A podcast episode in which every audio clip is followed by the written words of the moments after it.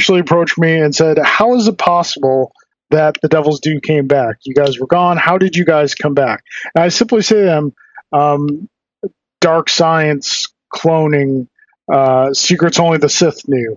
Is the explanation for how we came back? Um. y- Yeah. We are. Yeah. We are all the podcasts All the podcasts. in one. Yes. Yeah. Yeah.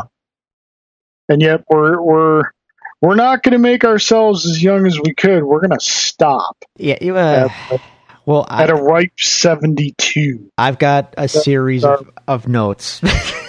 there, there are notes. Uh, well, sir, here we are again. Uh, possibly one final time on the on the path of Skywalker. Uh, we will, we shall see. But here we are back again for another episode, sir. How are you doing? oh, I'm hanging in there. It's about. it's about as good as. uh about as good as I can I can really muster up. So you know how like when they they you you, you uh, we, a new president gets elected in Right. in in better times. Okay, I'm just saying in general, a, a new president gets elected, and then after his term is up, you generally have people who like look at pictures of them before they entered the office and then after, and they always age like ten years and like four. You know what I mean? Yeah.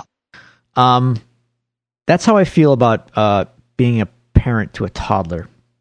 uh, and I, and I and I know you know what I'm talking about. Oh, I know, I know. I know. And there are listeners out there that are listening that I know Uh-huh. know what we're about as well. So yeah, it's been uh, a week or two.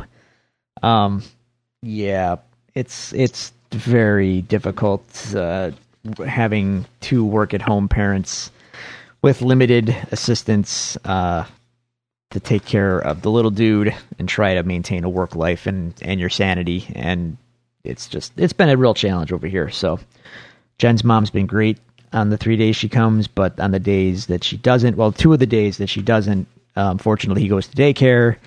Uh, but we really can only afford two days right now. We're, you know, uh, putting him in more is going to be very expensive, and it's rather difficult right now to figure out how to do. So we're just dealing with them on the three days, uh, other days, and it's uh, it's a lot.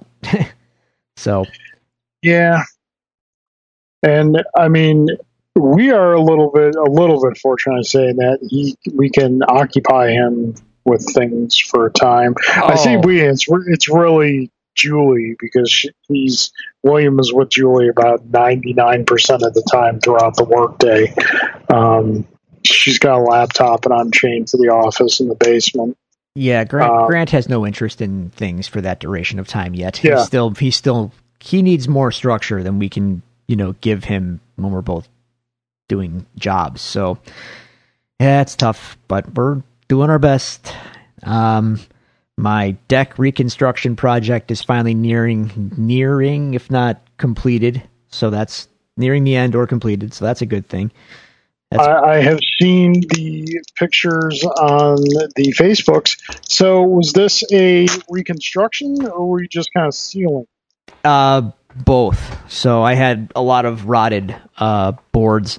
They had to come out, get replaced with new ones, and on top of that, I had to uh, put on a whole new coat of uh, solid stain and all that to cover up, you know, the the old, chipped, flaked, deteriorated finish that was on it. So it's uh, Right. it's been reborn. Or or, re reboard Re- yes, yes. board? And I don't know if you're aware of this, but um, materials were hard to come by. Uh, apparently, due to, uh, well, obviously due to COVID, all these supply chains for a lot of things are were disrupted. So things became a little more difficult to acquire. That being lumber and uh, fasteners and screws. Add to that, because everyone is stuck inside, everyone apparently decided they were going to do housework. So that made the materials even harder to acquire. So I'm lucky that I got this done because uh, it was. If you were to go to Home Depot and try to get um, deck boards or deck board fasteners screws, you sir would be looking at a lot of empty shelving. So, Wow. um, yeah, I'm luckily it, it got done. So, yay! Yay them. I'm I'm happy about it. I can And yay you. yeah. I can I can go and enjoy my deck again. Um, Just in time for the fall. well, we we have another month or two of of decent Yeah, of, of deck worthy weather, so we're okay. For all people joke about winter in Buffalo, they always forget that summer always goes like two months longer than you normally expect it to. Mm-hmm. Mm-hmm. So, you know, it's it's cool. It's it's all it's all good. But that aside, I'm not. I, there's not a lot to report on the media, you know, front. I'm not really. I'm still watching Ozark. Um, I find season. I'm in season two right now. I don't find it nearly as interesting as season one. Um, I'm told that it gets really good again, and then season three is excellent. So we'll see. But so far, season two is kind of a snoozer. Um, I'm not really playing anything new or exciting right now, so there's that. And uh yeah, that's about it for me. Cool. What are you up to? Well, before I get into what I'm up to, do we have no uh, sound effect this week? No, uh, No, not not tonight. no, uh, no pop cap, whatnot. Ta taking a night off. Oh, all right. Okay? Sure. I mean, Oh, there'll be plenty of time for that this weekend, Okay. but not not today. Today, uh, my extra calories were uh, a, a, a peanut butter shake at uh, Lake Effect ice cream. So hey, there you go. yeah, you know, yeah, no. Trying to be good, Carl. Um, yeah, yeah. So as far as my week goes, uh, I got in the mail over the past weekend the new uh, Hero Pack expansion for Marvel Champions, uh, being the Incredible Hulk, which is I've played a couple times with, and it's really it's interesting. It's fun. They're really exploring uh, different design space uh, with the the new expansions that have come out in this game, the newer characters and the villains they have coming up. Um, so Hulk is interesting in that he can, as you know, Hulk is Hulk. He can do major, major damage, but um, he is also can be unpredictable and has a has a very limited uh, hand size for cards he can draw back into his hand. Hmm. Um, so whereas you can do super big damage on a turn, he can't do like he can very rarely do multiple super big damages on one turn, like some other characters can. Gotcha. Uh, so yeah, that was a lot of fun. Uh, I'm trying to think what else. My lovely, lovely, lovely wife Julie has caught the Lego bug hard, hard. so dare I ask, uh, what's at this point? What is in danger of overtaking the house first? Your game shelf or the Lego shelf? Well, my game shelf has uh, moved downstairs. Okay. I I made a point to um, during the quarantine period figure since I was working in the office, I would finally kind of convert it to um, a a game room. Like I said, I've wanted to do for a long time, so I got some shelving units and did that. So my game collection has since moved to the basement. Um, my mother showed up on our doorstep one day with two huge Lego sets for William. Uh, she got him the uh, Resistance Y Wing, which I assembled for William, and she also got him a Yoda, big Yoda um, Lego set. And uh, Julie put that together over the course of a week, roughly about a week it took her. Mm-hmm. Uh, she's also doing uh, her stitching and whatnot. So that yeah, so she finished the Yoda, and then about halfway through doing the Yoda, she starts shopping for her next set. And I found there's there's two sets I found. One was a little pricey for her, but I'm not sure how much longer that excuse is going to last. Um, the first set I found was they did a Stranger Things set, Hmm. and it's like literally it's a double sided set. There is a, a regular world and an upside down. Okay. Um, so I would actually encourage you while we're talking about this to look up Stranger Things Lego set because I think you'd really dig it. Um, so she saw that she was like, eh, "It's a little little expensive for where we want to go right now." Um, and then uh, she found the Iron Man helmet Lego set. So it's a uh, it's an Iron Man helmet that you construct out of Legos. Uh, slightly, probably about uh, roughly slightly bigger than a softball when completed. Um, and she just did it this evening. Opened the box, started, finished it. It wasn't a big set. It was the Yoda set was 13 bags of pieces, and um, the Iron Man set was four. So, um, this yeah, this Stranger Things set is uh, it, it's cute. it's that's kind of crazy, isn't it? It's it's it's neat. It's neat. The things they do with Legos nowadays. I just want the du- Uh, I just want the Dustin mini mini figure. that's, that's all you want. That's all I want. That's great. Is it? Is it? Is it missing the the teeth? Um, I mean, the, it- the hat and the teeth. That's required. it- yes, that's both. Nice. Yeah, yeah. So yeah, so that is what has been going on here. Uh, yeah, Julie. Julie has that bug pretty harshly. Um, but hey, she's enjoying it. Makes her happy. I'm all for it. Um, that's pretty much it.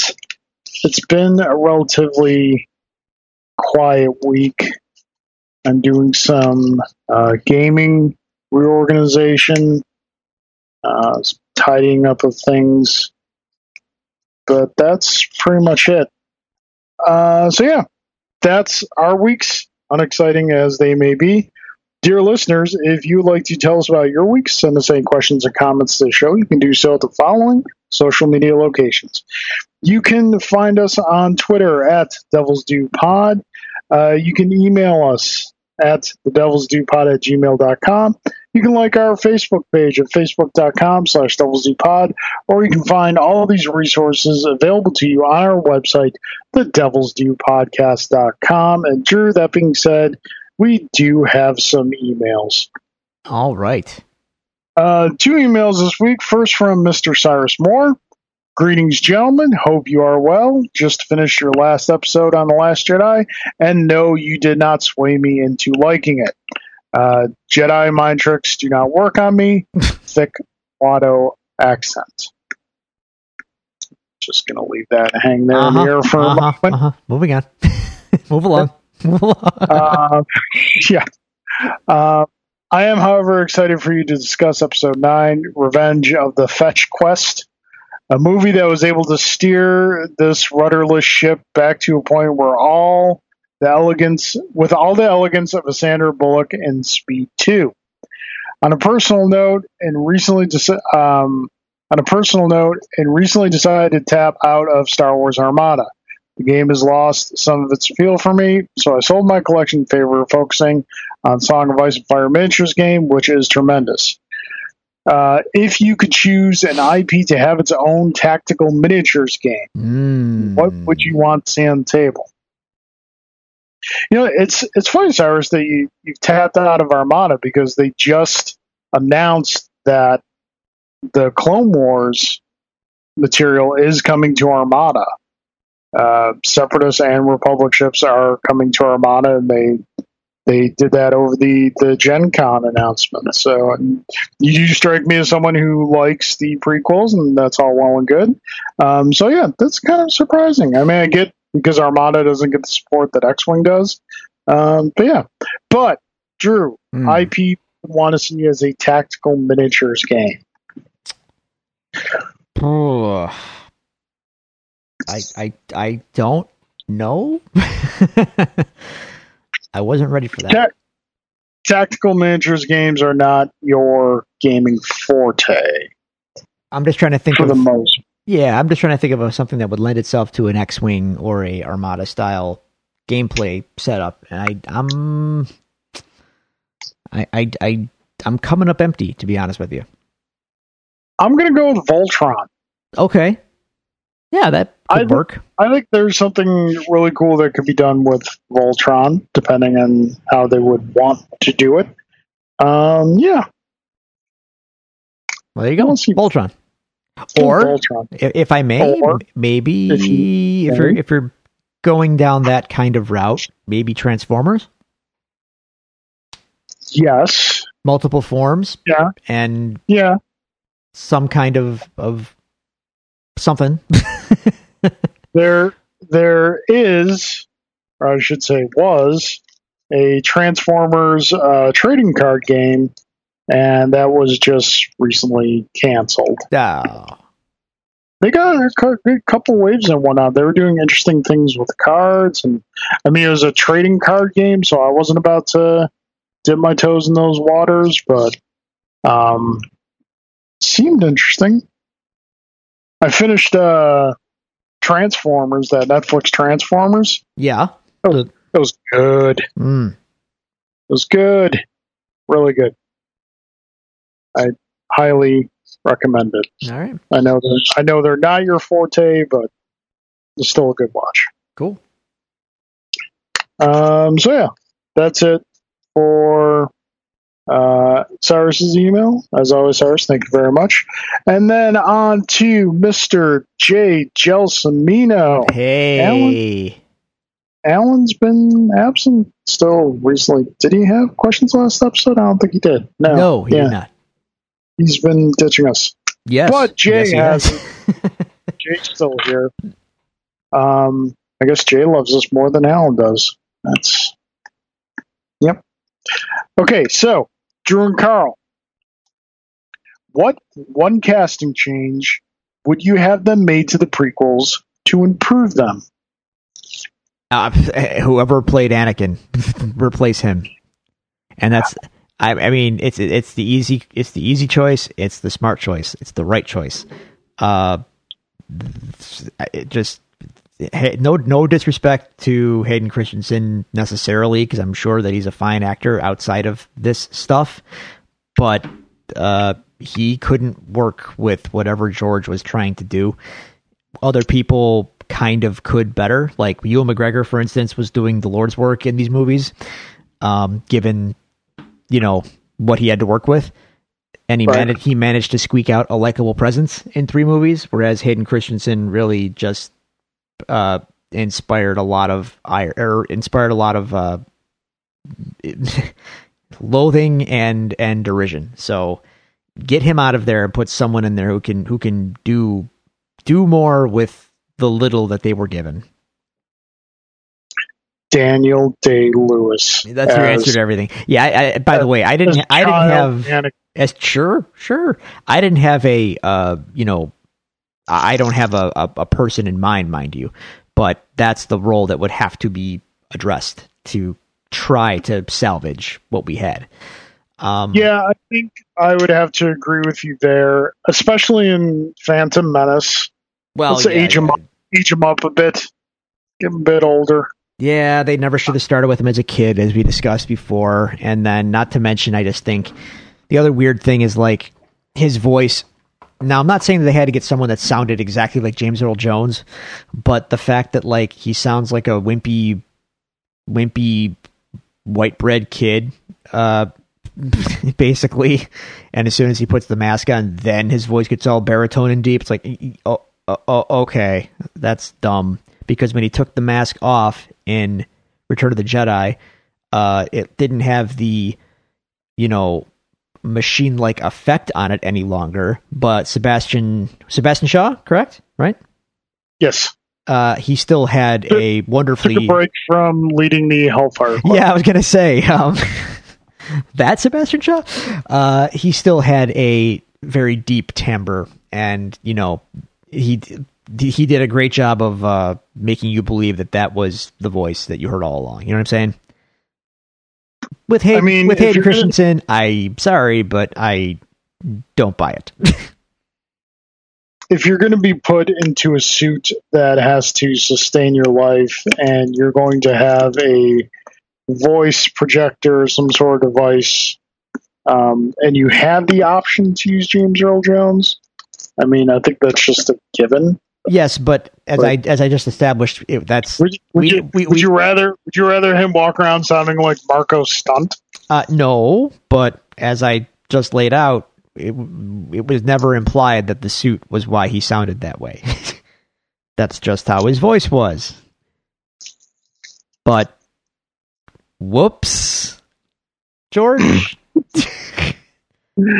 I mean, he clearly didn't care about any other continuity that made no sense and when he wrote these things. So, yeah, sure, whatever. Sounds like a wimpy, wimpy twenty something kid. Sure. Okay. Uh, Drew, Yes. how overwhelmed were you with emotion Oh. when Yoshihashi won his first title belt as new co co-holder of the Never Six Man Tag Belts? The, the most meaningless. Will it Go on. Go on. will it be eclipsed when Taichi wins the world title? Um, I'm so proud of Yoshihashi winning the most meaningless titles in NJPW, the ones that they often forget that they even have in the company. Um, how happy was I? Um, I, I, I um, I, I guess uh, I got as drunk as Yoshihashi looks all the time in celebration. Okay. Maybe a little background on this for the Yoshihashi stinks out loud and he looks drunk all the time. and what's the the title that he won? He is now one of the uh, holders of the never open weight six man tag titles. Okay. Uh, it- that yeah, it it. So you know, there's like tag teams, right? Yes. Well, the never open weight. So okay, the the never open weight division in New Japan is like it's a vague, it's it's a vague, vaguely defined title that really doesn't mean anything. So. The IWGP Heavyweight Championship is the heavyweight division title. It's the main title, right? It's their world title. Then you've got the Intercontinental title, which is like a secondary title. Now, you could argue that if you have two heavyweight titles, why why do you need two? Shouldn't everyone be gunning for the one? That's a valid point, and I get there very quickly. Um, the Intercontinental though was established, and you know WWF has had E whatever they've had one forever, so it's kind of like the the B title. You know what I mean? It's like for the up and coming kind of guy. You know, Right. you know what I mean? You could argue the same for New Japan. So okay, that's that.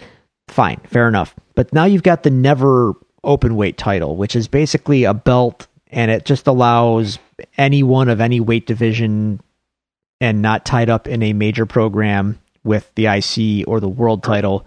It gives them something to fight over. But it's generally pretty meaningless and they kind of hot potato it around a little bit and it's no one really cares about it. So the never open weight six man tag team championships, it's basically their trios championships. So three three on three tag tags it's defended in three on three tag matches. So New Japan's um tag they don't really have like a tag division in New Japan per se. Um I mean they they do. There is there are tag team titles and all that. In in very in uh, weight classes as well. There's there's the heavyweight tag team titles and there's the junior heavyweight tag team titles. And those kind of mean something, but then there's the never open weight six man, which is like the titles that the company again for, often forgets that they have. so they they don't really mean much So good job, Yoshihashi. Way to go, you. Yeah. You, you peed on the potty by yourself. good, good for you. Mind you, this is the same guy who um, last year, I think it was last year, maybe the year before, he was supposed to have like this big run in save uh, in a main event. Uh, like like a, um, there was a big beatdown in, in, in, the after after the main event of a show, and he was okay. going to be the guy to run in and make the save on for Okada because they're they're stablemates. They're both in the the Chaos stable. Well, yep. yeah, he ran down. He ran down to the ring and when he got to the bottom of the ramp, he tripped and fell and smashed his face into the ring apron. He concussed himself, busted himself open, got in the ring, stumbled around like an idiot, trying to remember what he was supposed to do, and basically made a fool of himself. Okay. Yeah. I already didn't like him, so like that was like catnip for me to just laugh at him more. so anyway, Alrighty. yeah, wow. yeah, good, good job, Yoshihashi. Good, good, good job.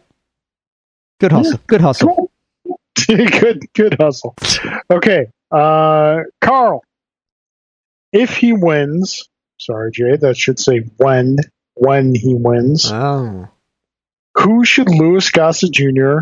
dedicate his Emmy win to? Cindy and Sandy, Bess Armstrong, or the damn shark's mother? Jay, unfortunately, none of these selections are correct. He should dedicate his win Doug Masters, the only American pilot known to survive a direct hit from a missile and come back in another movie. you don't see Maverick doing that crap. I mean, Maverick coming back in another movie, but who knows when it's coming out now because everything is basically ruined. Yeah, I mean, yeah, that's oh, oh, good for you, Maverick. How how long did it take you to come back in a movie? There are four Iron Eagle movies. okay, so you know, about time you got around to coming back, Maverick. Doug Masters has been holding it down for you.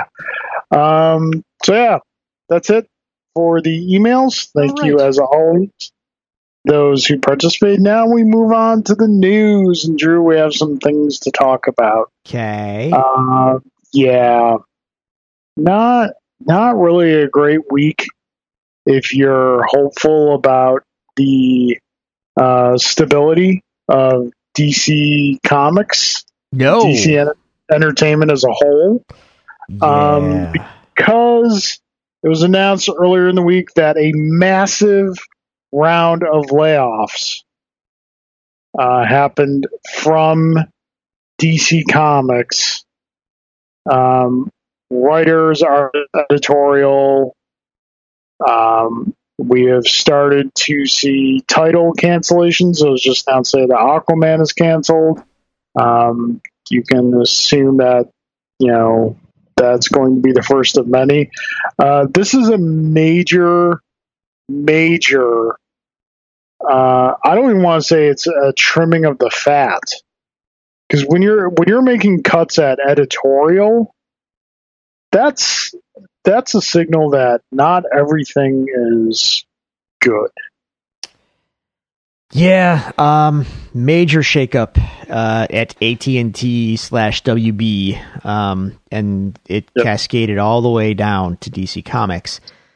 Um, I mean, we're we're talking big big names out, and Jim Lee getting demoted. Kind of, he was the publisher, and now he's no longer the publisher. Now he's just the chief creative officer. So basically, he's he's not where he was doing before.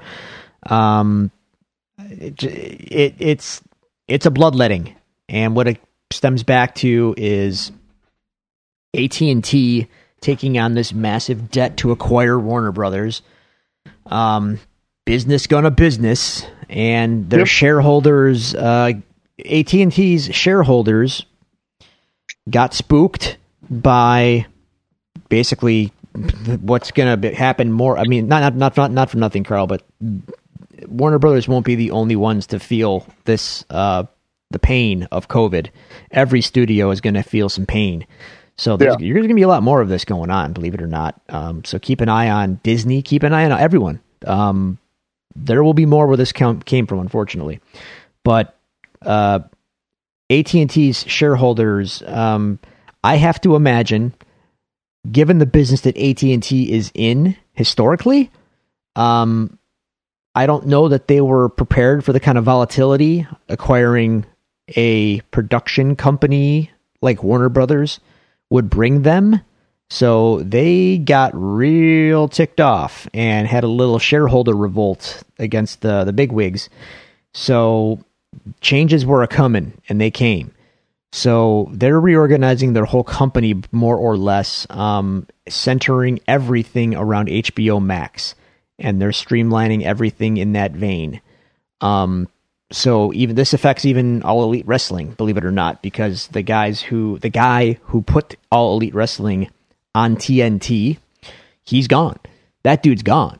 So they better hope the ratings stay good and that they're happy with paying, you know, what they're paying for the show. Because uh, if WCW is any indicator, now mind you, this is 20 years ago and a, a very different time uh, with a very different product, with a very different um, financial situation around uh, WCW. But um, all it took to get WCW, uh, basically, the, the reason why WCW ceased to exist.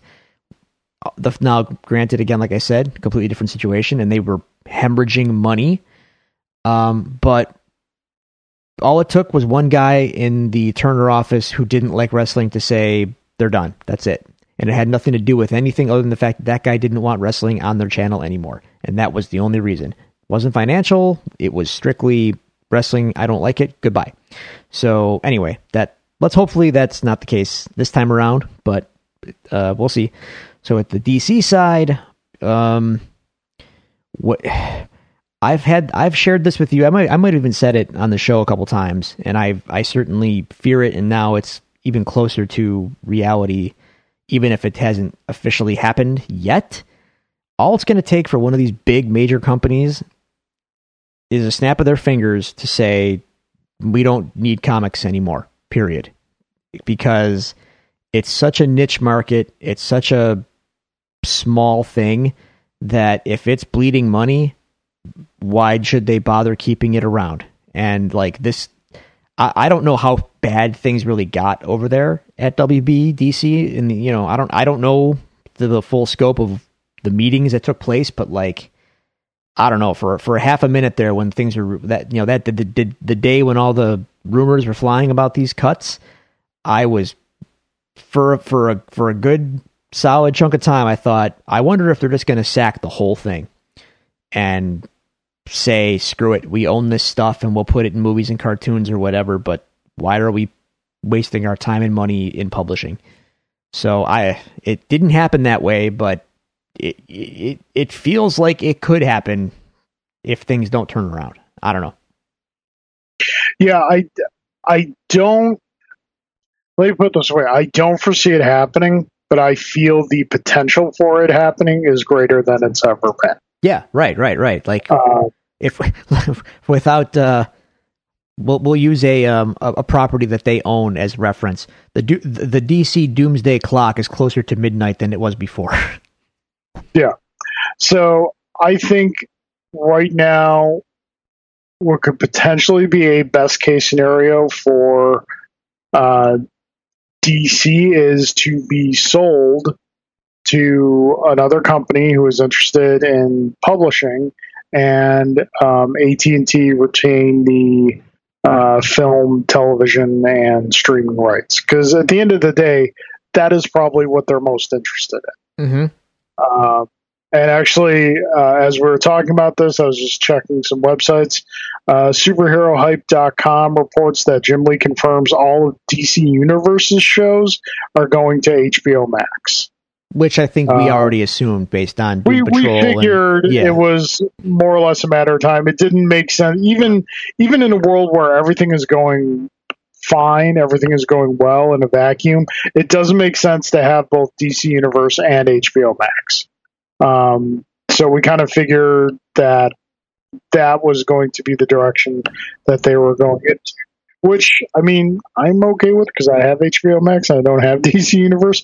But I will say this though: they uh, the Harley Quinn show they moved that over to HBO Max already. Drew, I'm not gonna lie, I've been watching that show and simply taking it for what it is, not trying to connect it to like actual canon or anything. That show is hysterical. Good. That, that show is just freaking hysterical. Mad, it's like madcap fun. Yeah, it's like if Archer was a DC show. Is is the best way to describe it. Interesting. Yeah. So I'm really enjoying it. Um, I there's something obviously Young Justice season three I've wanted to see for a while, so um, it'll be it'll be interesting to see uh, when that takes place. But again, something we kind of knew uh, was going to happen eventually. So yeah, uh, DC now not really in the best of shape. Um, it's going to be interesting what probably the next two to three years holds for them. Uh, for this all to kind of like level out and for them to kind of find their their new norm, whatever that will be. But again, I think really right now the best case scenario is for DC to get sold. Warner Brothers keeps all the the film, television stuff they want, and then just let it let the comics be what the comics are. Yeah, I uh, I don't know. Uh, God, I don't even know. I I really don't even know what that would look like. You know. I mean, like right now, I mean, like I mentioned, you know, it was announced that Aquaman is being canceled. I would not be surprised if you saw a massive cut in non Batman, Superman, Wonder Woman related titles. um, so, yeah, it uh, will be it'll be interesting to see. Like I know on this show, if you've listened to us for a long time, you know one of our favorite pastimes is bragging on the DC films and what sometimes they've tried to do in the comics. But at the end of the day, we we love we love DC. We love these characters, and we want uh, to see them carry on for a very long time in comic book form. Um, so this is not uh, good news for for us either.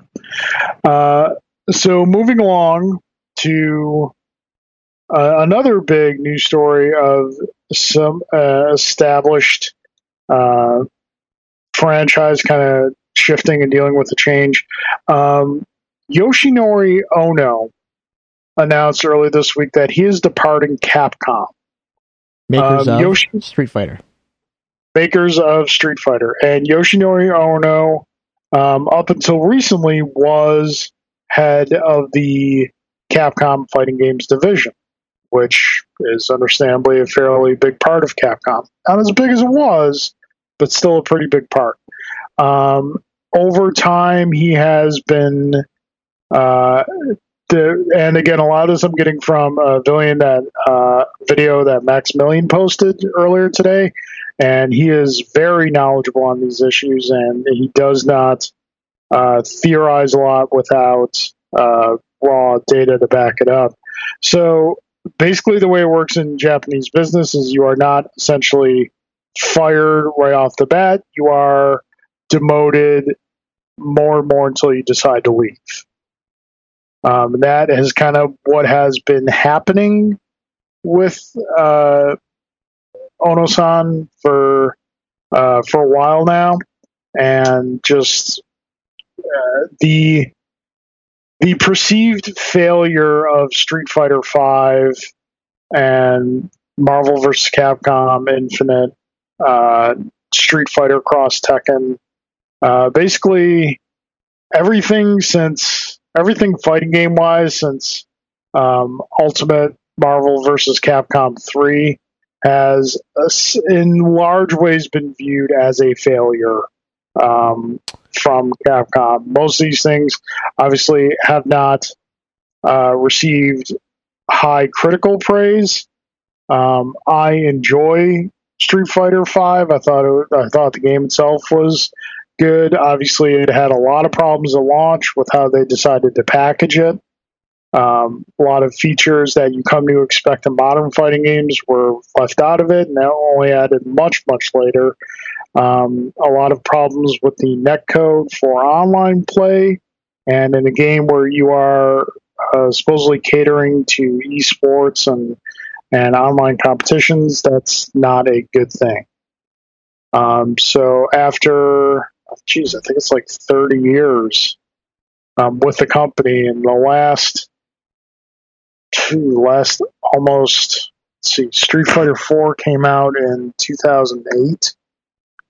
So yeah, for ten over a decade, Yoshinori Ono has been kind of the the guiding force behind Street Fighter and Capcom fighting games, and he like he was one of the key motivators to get Capcom to make Street Fighter 4 which gave birth to the new fighting game renaissance that we're currently in right now.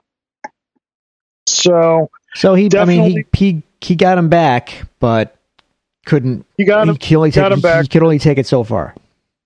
Yeah, he got him back, but like after Street Fighter Four, nothing was considered meeting or exceeding that uh, success uh, critically or on the sales sheet. Now, you know, Street Fighter Five by you know any measurable standard is a financial success, but yeah. is not necessarily the success they were hoping it to be. Mm. Uh, so now, and also what's coming out is that uh, Capcom announced last week a new season for Street Fighter Five, a new season of downloadable characters.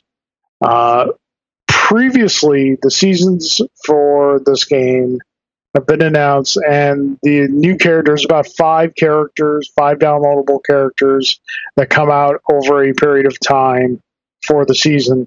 Normally, this period of time is about one, maybe two months apart that they bring these characters out. Uh, there have been uh, five characters, four were announced one is a mystery character that's coming out at the end. And these releases are going well, well into next year. We're talking like fall, uh, fall, winter 2021. So based and, on that, uh, I wouldn't count on Street Fighter 6 showing up anytime soon. No, because apparently Street Fighter Six development is not going well at all. Huh. Street apparent from what Maximilian is saying in his video, and again, if he's saying it, he's not just firing stuff off the cuff to get views. If he's saying it, he's got he's got reliable information. Um, Street Fighter Six was supposed to be a launch game for PlayStation Five. Hmm which launches which is coming up very soon. So this holiday season, and apparently they are nowhere near ready to even announce the game. Um, the development has not gone well, and uh, Yoshinori Ono has become a apparent casualty of that. Now, all due respect to Yoshinori Ono, we don't have Street Fighter 4 we don't have the the new fighting game uh, Renaissance without him. Um, I am okay with a change uh, to kind of get get Street Fighter Six to what it needs to be. I am I am okay with waiting because um, I don't want a repeat of Street Fighter Five. I don't want a repeat of you know Marvel vs. Capcom Infinite or even Street Fighter Cross Tekken. Um, you know, I want Capcom to be the gold standard in fighting games again. Right now, it is just not. Um, so, yeah, and apparently, Street Fighter Five was supposed to be a launch title for the PS4 too. Hmm. Uh, so, yeah, All Capcom right. is apparently going to Capcom, but they're making changes, and we will uh, hopefully see what those changes encompass. Oh, you know what? We didn't talk about it uh, in our news item before this, but I guess I, I really wonder what uh, the Warner Brothers AT and T stuff means for NetherRealm. Yeah, I, I wonder if they. I wonder if they punt it. I don't think so because Mortal Kombat makes money. Mortal Kombat makes a lot of money. Yeah, but if it's not part of their core, if they don't see it as being a part of their core business going forward, they might just say, "We don't need this on the books." It is video games That- are a huge expenditure, man. So if they're getting if they're getting cost uh, cost conscious, they might look to offload some of the fat. if if that is the case, um, I don't see them letting the unless I would not. Or here's the initial gut reaction is I don't see that. I would see them selling um, NetherRealm, but trying to keep Mortal Kombat. Yeah, yeah. well, Uh, it's like kind of like what we are just talking about with DC, like somehow Yeah. offloading the property but keeping all rights to the IP. Right, but Ed Boon is very smart. He is. So I I would not be surprised if Ed Boon owns Mortal Kombat in Uh, some way that would prevent that from happening. I, If I. if That's a good not question. The case, if that's not the case, um, it would be very bad for Mortal Kombat because Ed Boon has been the driving force of that franchise From- forever. Yep, from day one. but um and especially over you know the past 10 years or so the the game has turned into a like legitimate competitive fighting game hmm um so i would it would be unfortunate for the Mortal Kombat IP and the, the Mortal Kombat fans out there, but also at the same time, giving someone like Ed Boon a chance to start over fresh. There's something to that that isn't a little bit appealing. Well, I don't know. Mortal Kombat's his baby, so It is his baby, and I'm sure he would fight tooth and nail to to keep it. yeah. Um, yeah, I don't know. So it'll be. I don't. I, I'm more worried about DC than I am Nether, NetherRealm Studios because they, they all they do is make money. Um, I can't think of the last time they really had a, a failure. Um, Anyway, so yeah, there there was Drew. There was a Nintendo related, not like full blown story, but pe- people be be snatching some stuff. well, there was the the. It's called the Giga Leak. If you want to Google this, kids, the the Giga Leak. Uh, how it happened, who's responsible, is all very vague, but um, terabytes of insider Nintendo information was found, hacked. If you you know, it's it's again, it's vague as to how this all kind of came out, but um, all this stuff that and it dates back basically to the Super Nintendo era into the N64 era, and we're talking source code of games, um, development documents, uh, unreleased games, um, developer developer notes, just again terabytes of data that people are still sifting through. And from that, we've we've had some pretty interesting discoveries. Um, you might have heard about some of the big ones that have already kind of leaked out, and that being that Luigi was kind of in the source code of Super Mario 64, or at least assets of him were in the, sor- the, the source code of Super Mario 64. Um, unfortunately, it was never completed, so he's not in the final version of the game. But the hackers that found the the data pieced him back together using the game's source code, and you can see what he would have looked like now and stuff. Um, There's crazy uh, unused sprites from Star Fox. Um, interesting developer notes from Star Fox. Uh, like I'm I'm glossing over stuff just for the sake of brevity, but like uh crazy amounts of stuff. It's it's hard to really explain. 3D models of Link or what appears to be Link that were intended to run on the Super FX chip that was running in, that ran Star Fox basically. So like they were Nintendo was prototyping all of the 3D stuff well before the N64 ever saw the light of day. Um, Super Nintendo stuff that's really interesting to me. There was uh, there's there's sprites out there uh, of Link that appear to be from some manner of Zelda 2 remake that never happened, but the sprites are are exist. It's it's pretty wild. Um, people are theorizing, getting into another game that uh, Yoshi's Island, you know, Super Mario World 2 Yoshi's Island, uh, apparently yeah. started its life as some kind of Donkey Kong game, allegedly. And then at some point, it transitioned over to a Yoshi game, and Rare made Donkey Kong Country shortly thereafter. Um, how, why, we don't know exactly, but it, like what's what's kind of become clear from all this data as, as people are pouring over it is like there is so much there are so many what ifs and uh, what could have beens in in this. It's it's in a real way, and it's this this leak is kind of only reinforcing it. This stuff is like history in a way.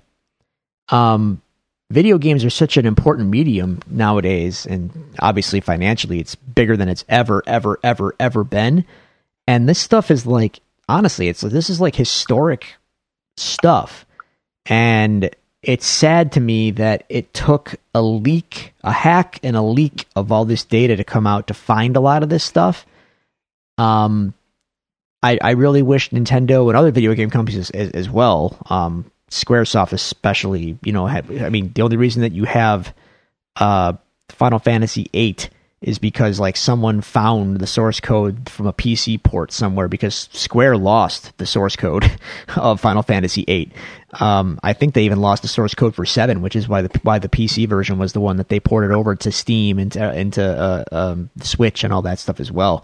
Um, th- this stuff is historic and important to to generations of people. I and I really wish um, these companies were better at like archiving it and revealing it in, in some manner, some kind of music. I don't know if it was uh, if you need a physical museum. I don't know, but some kind of online museum, even or you know, I don't know, video series or just some kind of way to to show people this stuff because obviously fans love it. Fans want to see it fans are interested in in the development process of their favorite games in a very real way. Um, and you know, again, I feel bad that, that it came out this way, but now that this stuff is kind of out there, it's just fascinating to see, and it really is. Um, you know, it's that peek behind the curtain, and it's it's it's a it's a look at history and how we got what we got and the iterations of things to to get what we got and what could have been. So it's been pretty wild, man. So if you are interested in any of this, I would uh, Google the Giga Leak and just take a look at the stuff that's kind of been uncovered so far. And there's more to go. They're still pouring over data.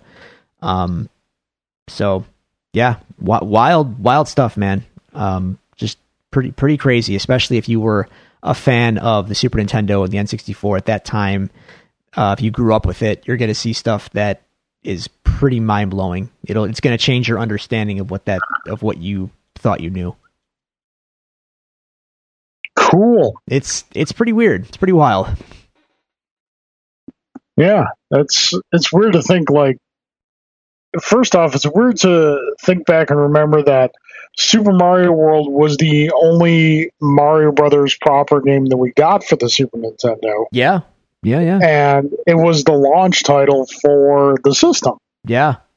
Like there was never really a follow up to that, nor was there ever a true follow up to uh, Super Mario 64.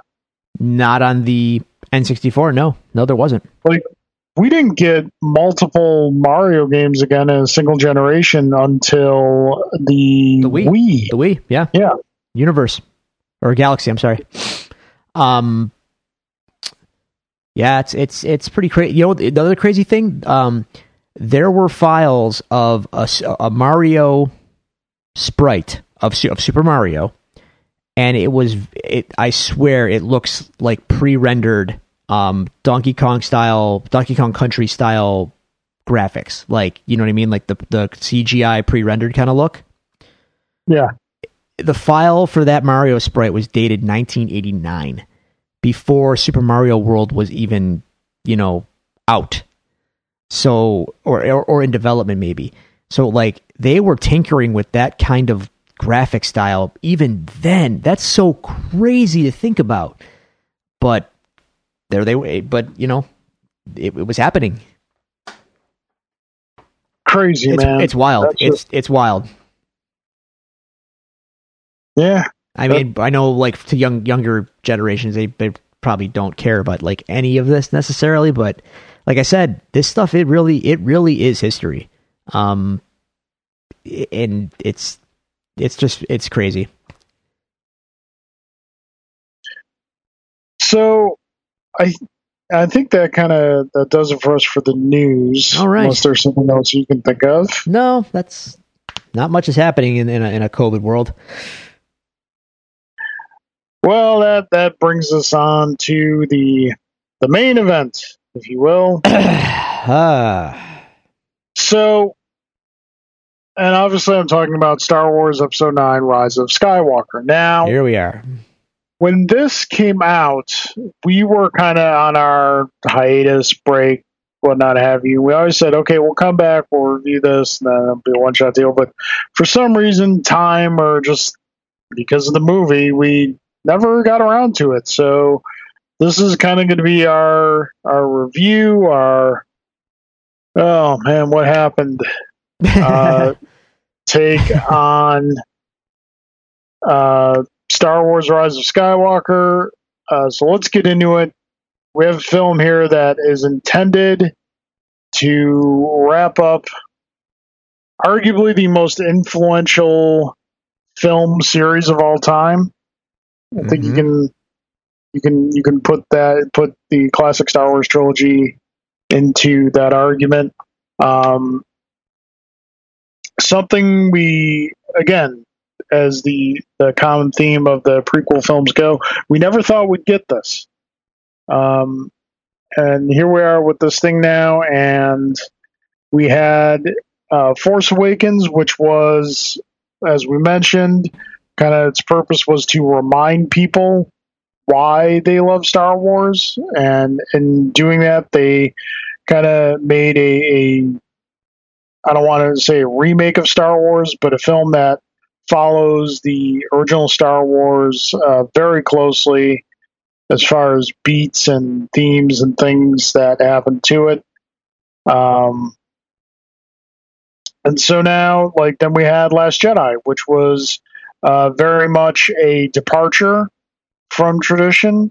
It was a very, uh, you know, daring take on the mythology and kind of really uh, cut away a lot of the the excess that had been building up around it for a long time and kind of streamlined it again.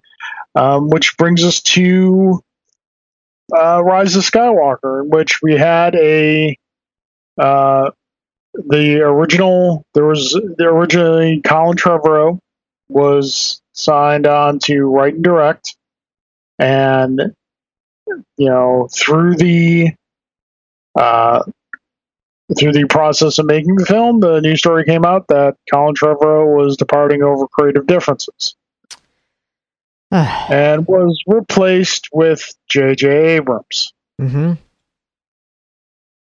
Um, and one of the first things JJ said officially after being hired was, I know I'm not good with endings.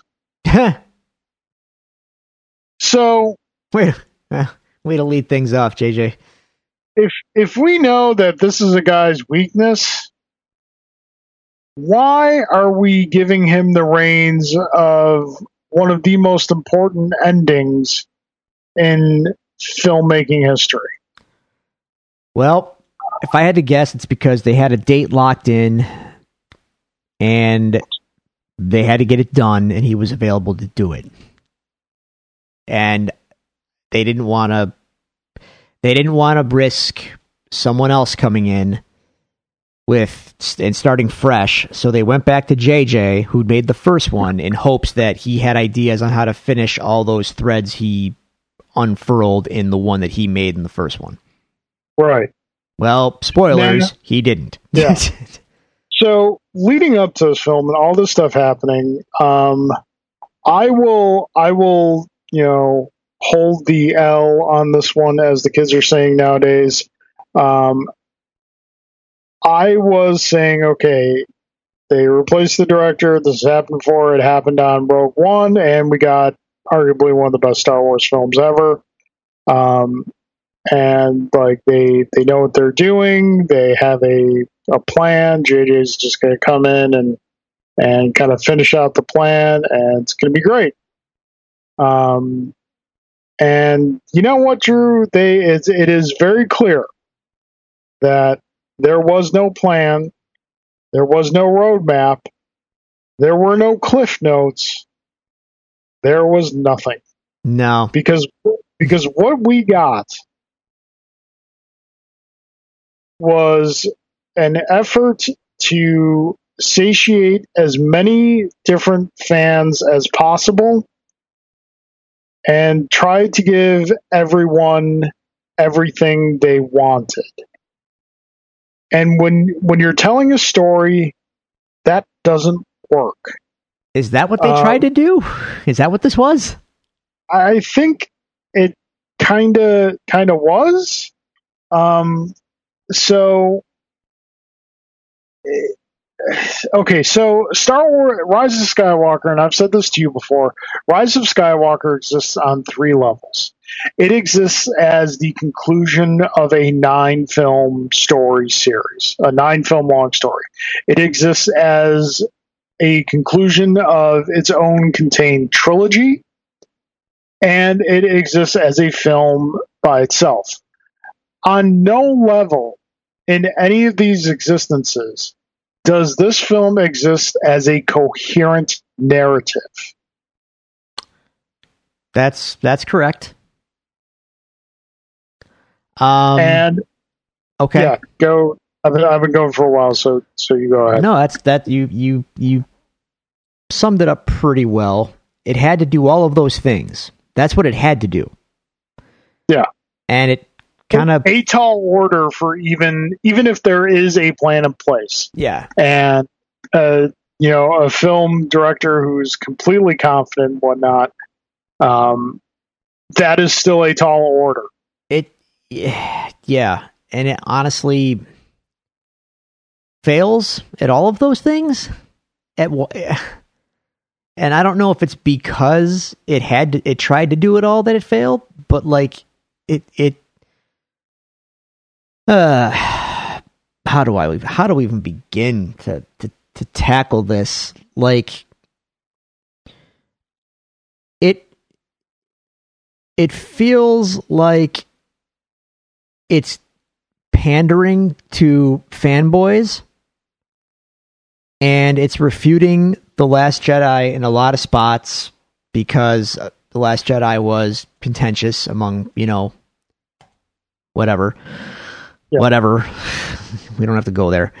Um, it's, it's refuting it in some spots and just flat out ignoring it in others. Yeah, and again, I think that's not the way to go. But in any case, and, and feel what you will about the Last Jedi, whether you like it or don't like it, you have to admit that if you're telling a story that is a continuation, is part of at least a trilogy of films, you can't act like the second act didn't happen. Right, right, right. Um, and like it for mm, for a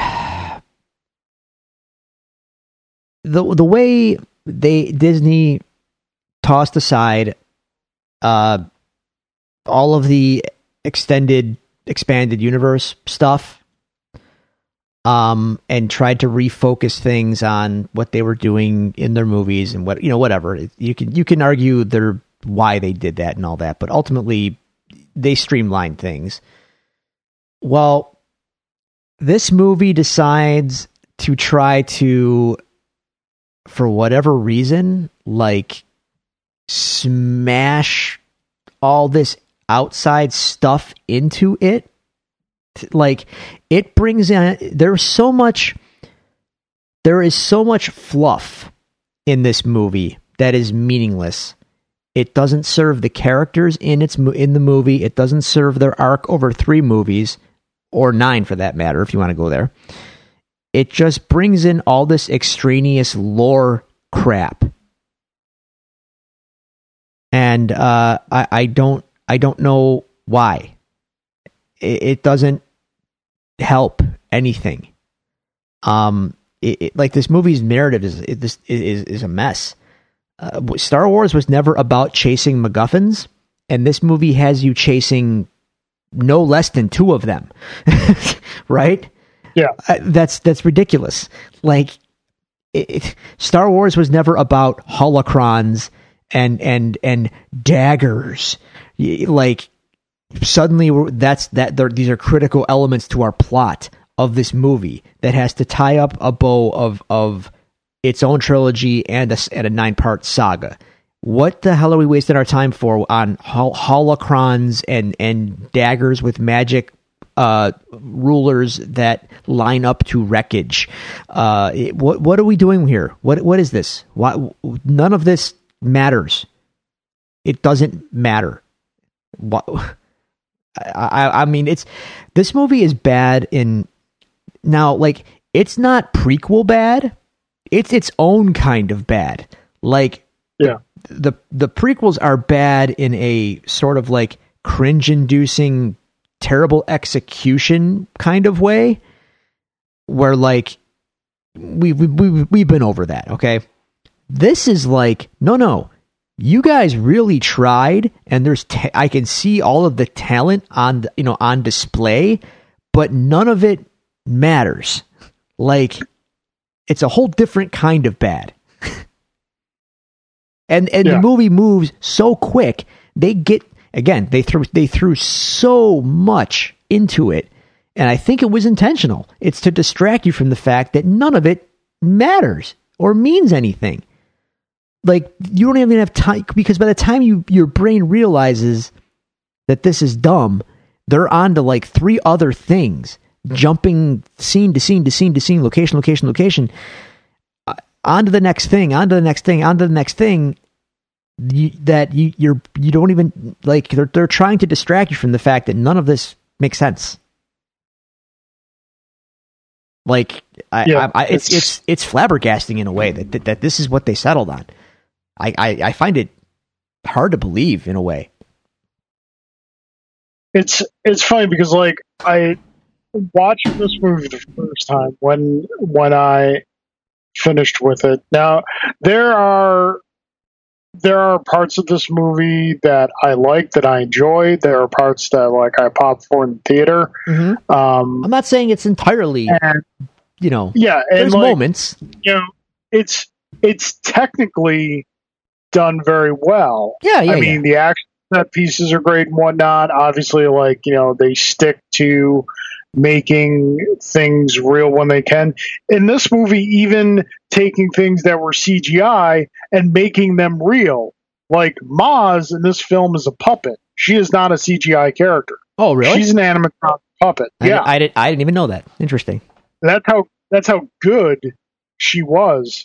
Um, I think I mentioned this to you once before.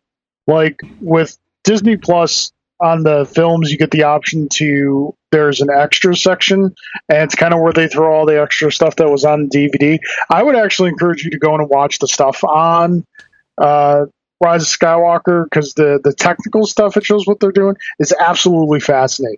Hmm. Like they show what it took to put Babu Frick on the screen because again, he is not CG. He is a, a puppet, and he is being operated by like six different people. Hmm.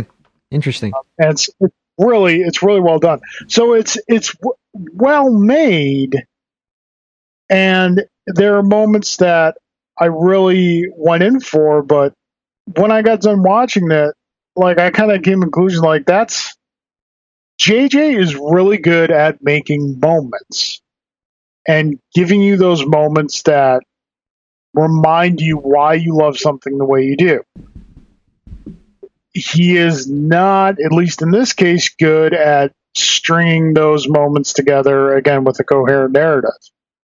Like when they're doing the thing with the dagger, looking at the remnant of the Death Star, Mm-hmm.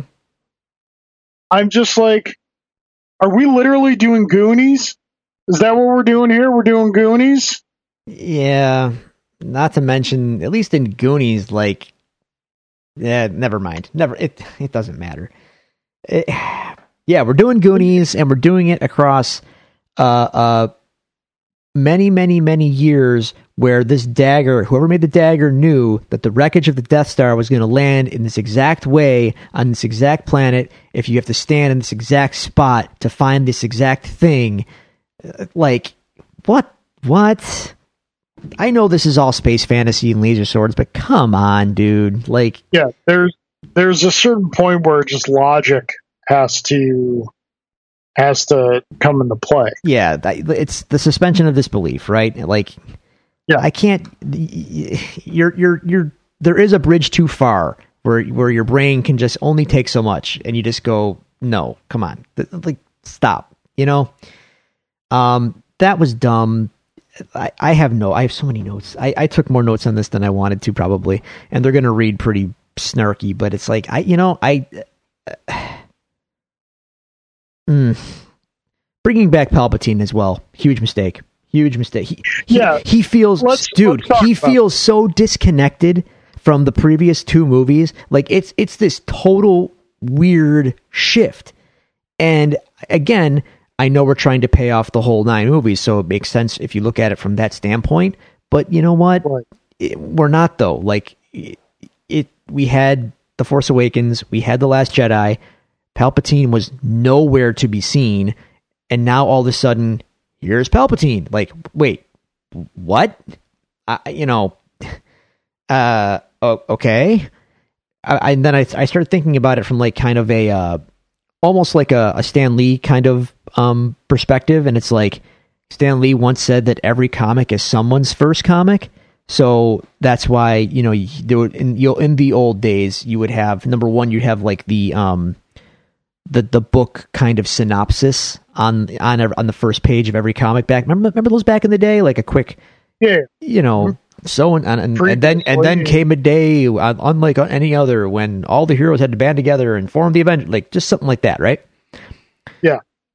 so and then you would also in those old days you know you'd get char- characters would describe their powers like every issue. It, it would become redundant but again everything is someone's first thing. So like if someone's first Star Wars movie was The Force Awakens they have no idea who Palpatine is or why he should matter, but here he is in this one, and it's just like, oh, by the way, Palpatine's here. Like, uh, oh, oh, okay, and oh, by the way, he made Snoke, and it's like, and he made many Snokes, and all of a sudden, already my brain is like, if he could do that, why bother? Why wouldn't he just remake himself and like the emperor never died and the empire is still standing, right?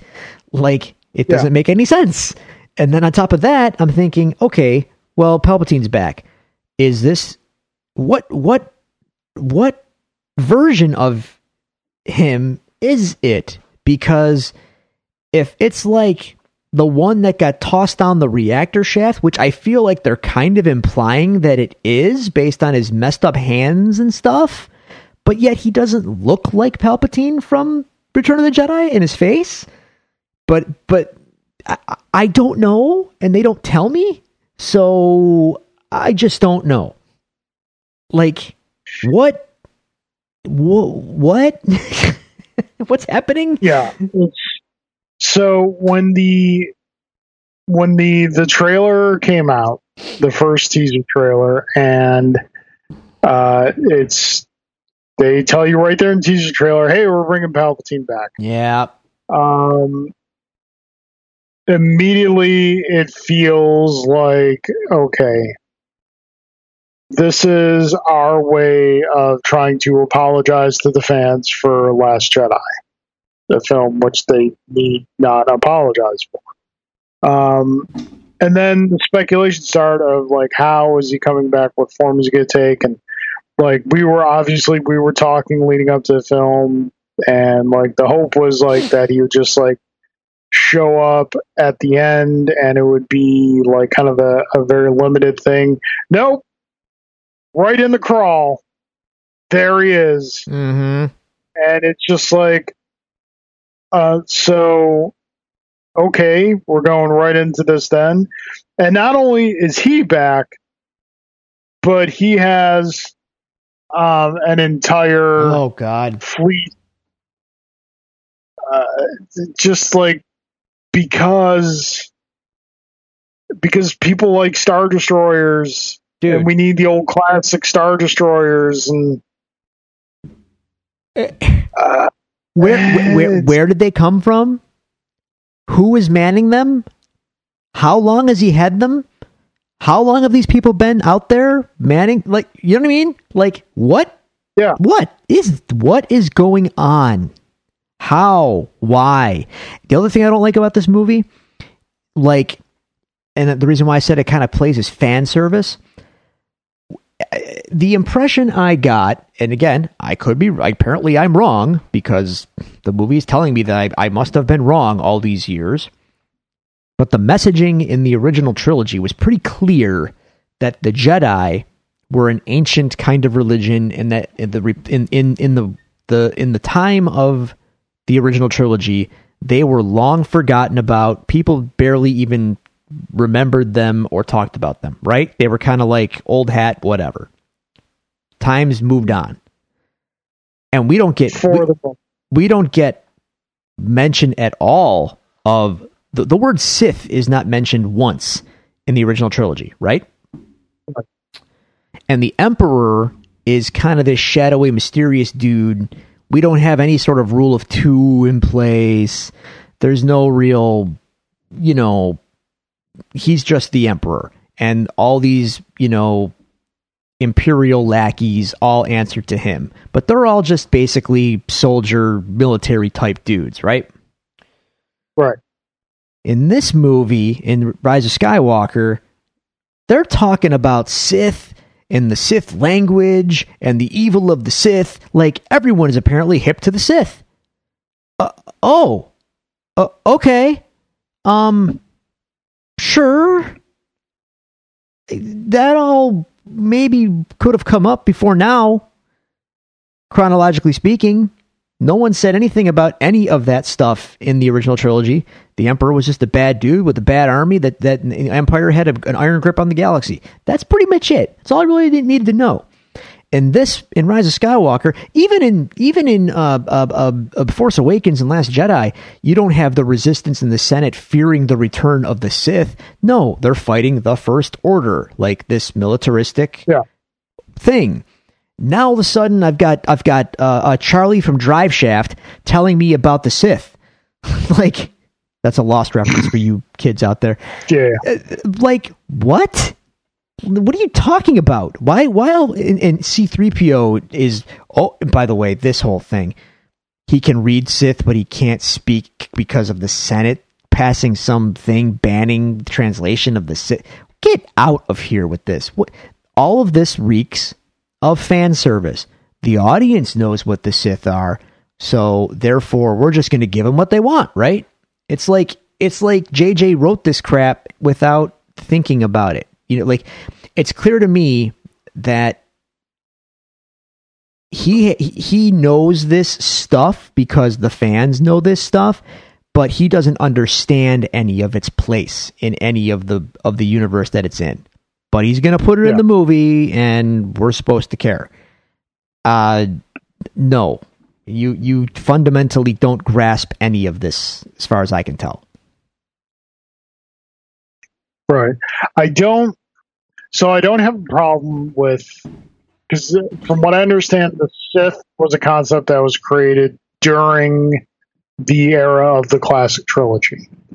Um, to be like whenever you're No, I know it. whenever you're writing. Yeah, no, I'm just saying, like whenever whenever you're writing something or creating something, you kind of create a Bible for it. Yeah, yeah, yeah. And that Bible is not necessarily stuff that is put on the screen or on the page. It's stuff that's used to kind of fill out the backstory. So the Sith as a concept came about during the time of classic trilogy, were flushed out more during obviously the prequels, Yeah, right. and you know, obviously in the expanded universe, much of which was you know decanonized after the the purchase.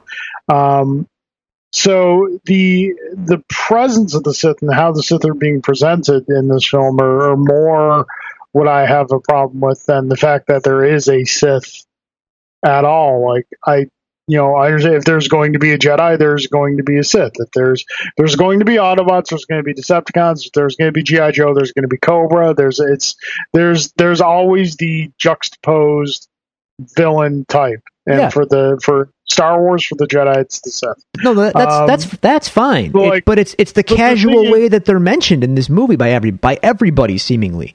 Like I, it's it's not even it's not even so much the the the casual way because like you can make like if you sat down and you look at it you'd be like okay you know all right senate blocked off that to 3po like the language and whatnot put block in his programming.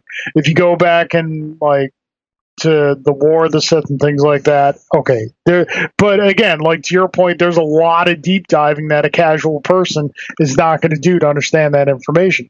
My biggest thing in this was like, he's in this coliseum, yeah, who and then were- all these. were, were those people All- really there, or was it just like symbolic? What what what was going on there? Yeah, it wasn't. It wasn't shockingly enough for this film. It wasn't clear.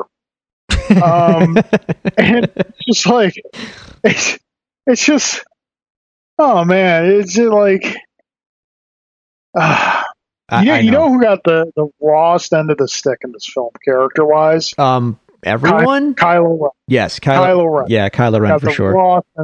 because at the la- at the end of Last Jedi this character is fully developed he knows who he is Yep. he knows what he wants and he knows his purpose and place he is supreme leader Kylo Ren he is of the dark side and that's who he is Yep. Yep. he, he is the man who who murdered Han Solo. Um, I was I was strict, no redemption for Kylo. We'll get to that in a second. Um, and this film just undoes all of that in twenty minutes, more or less. More, yeah, more or less. He he started like they telegraph his his turn. They telegraph turn.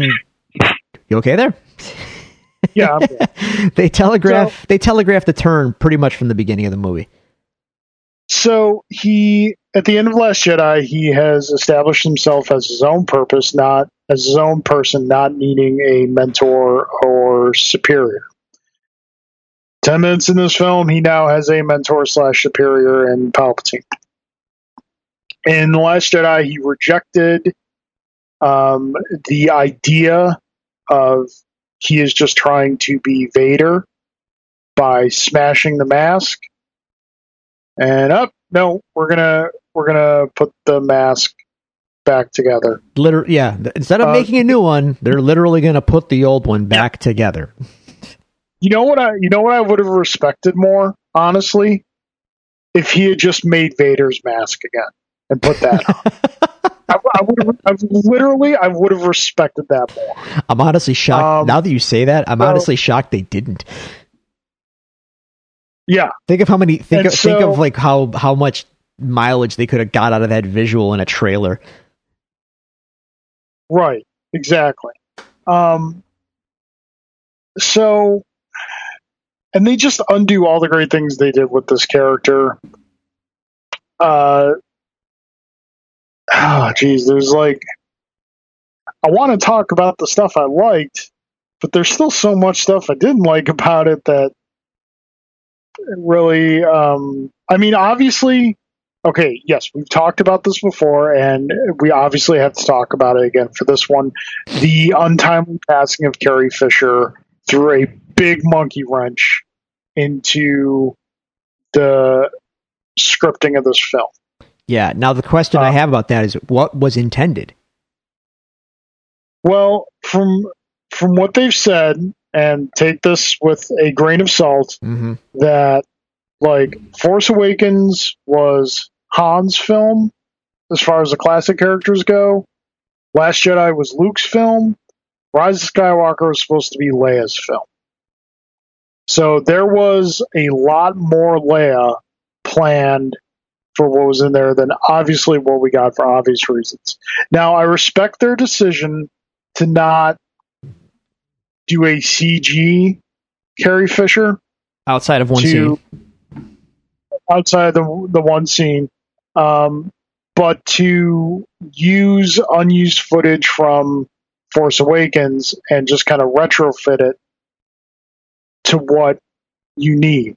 Now that produces some complications when it comes to story, but looking beyond you know this film and and what we as Star Wars fans have grown to love and how much we all deeply felt the loss of Carrie Fisher um, it's it's a sin I'm willing to to overlook so that Carrie could have a proper um, as proper possible goodbye in this film.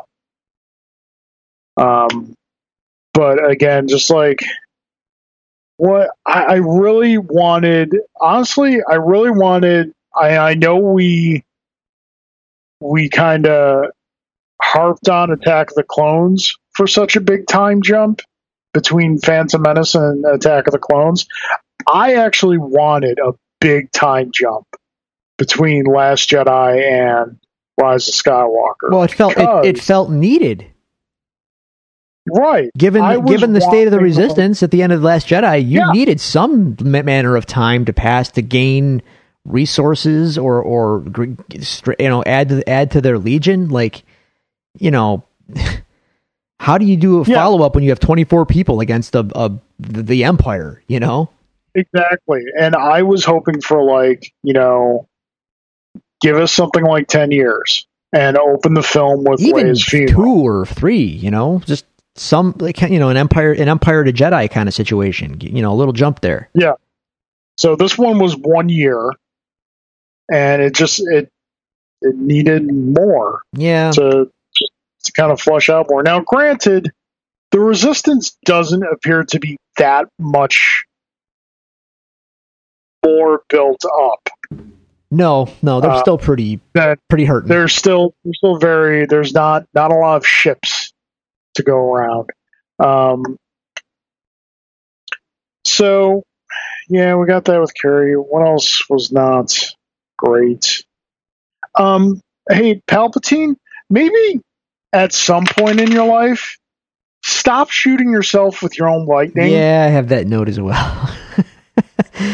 I, I the whole thing with Palpatine is just like he he wanted like if you've had this fleet all this time or whatever, and you're just gonna kill Kylo Ren and Rey at the end anyway, seeing as they don't want to do what you want them to do, but you could still you still obviously can be empowered and kill them.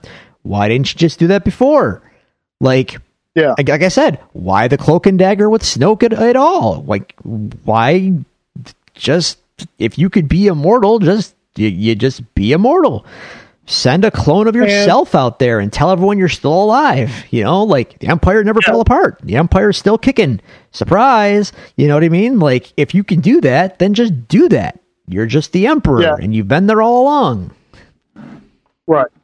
And okay, let's say, uh, all right, let you know, put all that in a vacuum. Okay.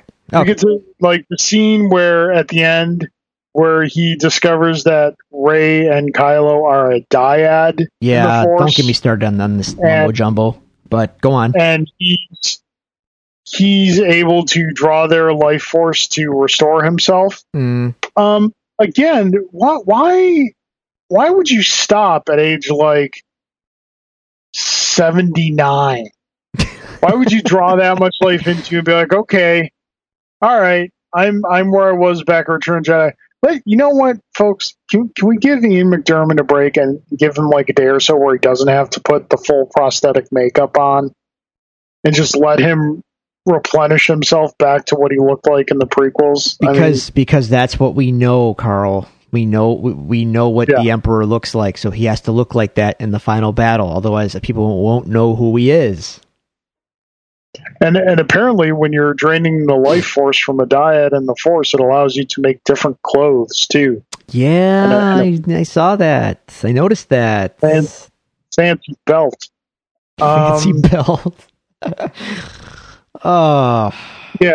once again, and you mentioned like actors, you know, doing the Lord's work and doing everything they can with what they've been given. Our our our principal cast. I'll I say it. think well, I, I, I think with this, I'll segue into stuff I liked. Our principal cast is just they're they're given they're coming off the bench and they're scoring like six three pointers in two minutes. dude I, I said it before i'll say it again uh, these movies are extraordinarily well casted and the our, our leads are all tremendous and I, they all deserved better than what they got here um all of them they they were not served by the material they got and they still managed to deliver you know in spades even though they're being woefully underserved they're also likable. They're also their chemistry is off the charts. Like I want to see these people in a movie that's not Star Wars together because they all just are so good together. Um, Yeah. It, and it's just a shame that we're not. I honestly, I got I got sad at the end of this movie because I felt like, man, all these people deserved better. Uh, I I felt I legit felt bad, um, because they all just I, I like them all, and this and they're not going to get another crack at this, and this is it, and that's really sad. Yeah, it's it's really really unfortunate. Um, yeah. So, all right, I want to talk about the stuff I did like about this film because there are things I do like about this film. Okay. Um, the set pieces are fantastic. Uh, Like the the environments they're in, the the action scenes are all great. Um, the like the the desert planet they go to where the festival is happening, like that's something different. We don't normally see something like that in Star Wars, and it was very, you know, very visually well done. And it gives us like different things we could see. Like we get to see the Knights of Ren. We don't get to learn anything about them, but they yeah, certainly do look cool. I, I, I I don't know if I want to even talk about them. Like we spent all this time building them up, and we literally know nothing about them, and they get dispatched, and that's it. Like, oh, well, okay, guess So you know, eh, yeah, so the like the the festival's cool. The uh, the under the the tunnels when they fall through the coffee and like you know into the underground layer of that big snake. didn't like Again, that. fantastic. Again, within storytelling context, yeah, don't like it. But as far as like a set piece and a visual, like it looks great and it's working great. It's Um, it's something. That, that that the whole Rey doesn't kill the snake thing is stupid though. They all they the only reason like you dude, there's a giant snake that clearly wants to kill you. You have a lightsaber, just kill the damn thing. Like you people have no problem taking out stormtroopers left and right. Like here's a wild animal, you might want to kill it, but no, no, no, we can't do that because we have to establish this whole force healing thing. So we better have a scene included where like Rey does a thing to an an- and make sure it's to an animal because animals are innocent. Carl. I'm not sure if you know this, Carl, but animals are innocent. So if you save an animal, it makes your it makes your protagonist look that much more you know likable and and uh, you know. But practicality wise, like dude, it's a giant man eating snake.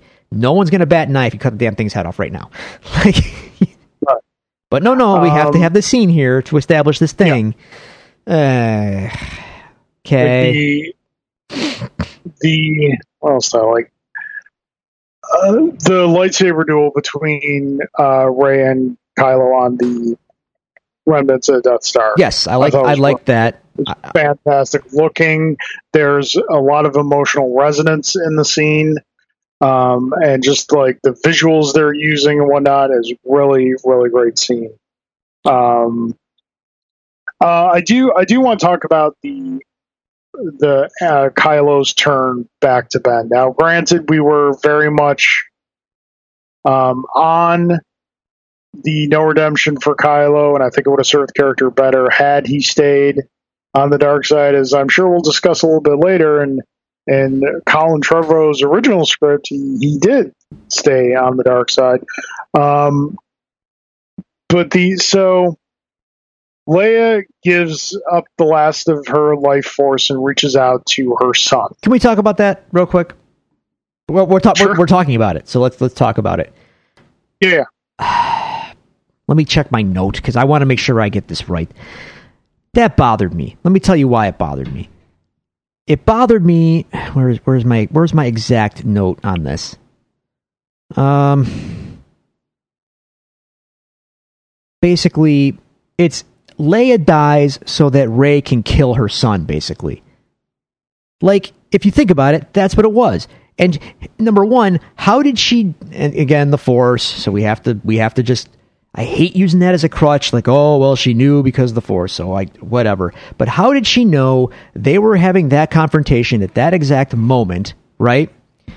And so then she she does whatever she does to distract him she she she does this thing that ends up killing her like so Rey can kill him. That's kind of weird considering it's her son. And not to mention let me go back I'm backing up back oh, okay. So Maz as they're doing this whole thing on Endor, I assume it's Endor or whatever moon of Endor that they're on. Maz says something like poignant about Leia and what she has to do for her son. It's like, how do you know what she's thinking or what's going on? How do you know that Rey is fighting her son on a planet far, far away from here right now? How do you know that besides the fact the script told you so? You don't know that Kylo Ren is even there. You don't know what's going on. The scene just happened. Like again, I know they're working around what footage they had of Carrie Fisher, so I'm I'm I'm Yeah. empathetic.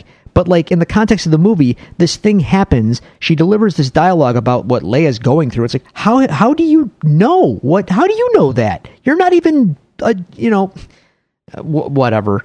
So then Leia goes and meditates, distracts her son long enough for Rey to kill him, and then Leia dies. That's Leia's legacy. Like she goes through all this stuff, she kills herself so someone else can kill her son. Man, that's really stupid. like, I I disagree with that interpretation. o- okay, I I, don't- mean that's what happens. I don't think she is intentionally trying to distract Kylo for the purpose of Rey killing him. I think she is trying to make one last ditch effort to reach past Kylo to her son. okay, to Ben. but it And still this is the doesn't work. And where- she- I mean, no, I I get that. it's I it's still that. hollow, and she dies. I don't I don't feel it's necessarily hollow. Um, again, it's a lot of this because it's not it portrayed outrageously well. It is open to a lot of ter- interpretation. I don't interpret it as a hollow act. I, I interpret it as a, a mother's last attempt to make her son see differently. Um, and I think like that is even in the Last Jedi when you know when Leia reserved herself to the fact that Kylo couldn't Ben couldn't be saved. You know, and we can speak to this as parents. A mother's love and a father's love is still going to try. And so again, that's that's my interpretation. That's how I viewed it. Um, and as much as I was against uh, Kylo or Ben's redemption, um, I didn't. I wasn't crazy about how they did it. I didn't 100% hate how they did it. Um, Eh. now, again, we, It's- we- it's- if, if in the words of- the show, In the words of Luke in, in the Last Jedi, it's a cheap trick. they they Yeah. they dragged Harrison Ford off of whatever you know farm he was living on. Yeah. and and, or and out of whatever wreckage of any plane. I mean, fly, yes. Land, no. In real life, um, yeah. Uh, and, and that and that give that gave it some gravitas. And look, for what it is, I'm not going to lie. It's it's it's effective and well done. But narratively speaking, I think we both have agreed he should have stayed. His his path was chosen. He chose his path. Yeah, And- and- yes. so this is Yes, this feels like too little, too late for me. Like you're doing it because you feel like you have to, or because it's the Star Wars thing to do to turn a Jedi or a Sith back to a you know the good side and all that business. But like, dude, we're past that. Like we had that. Yeah, and you teased it, and then choices were made, and here we are.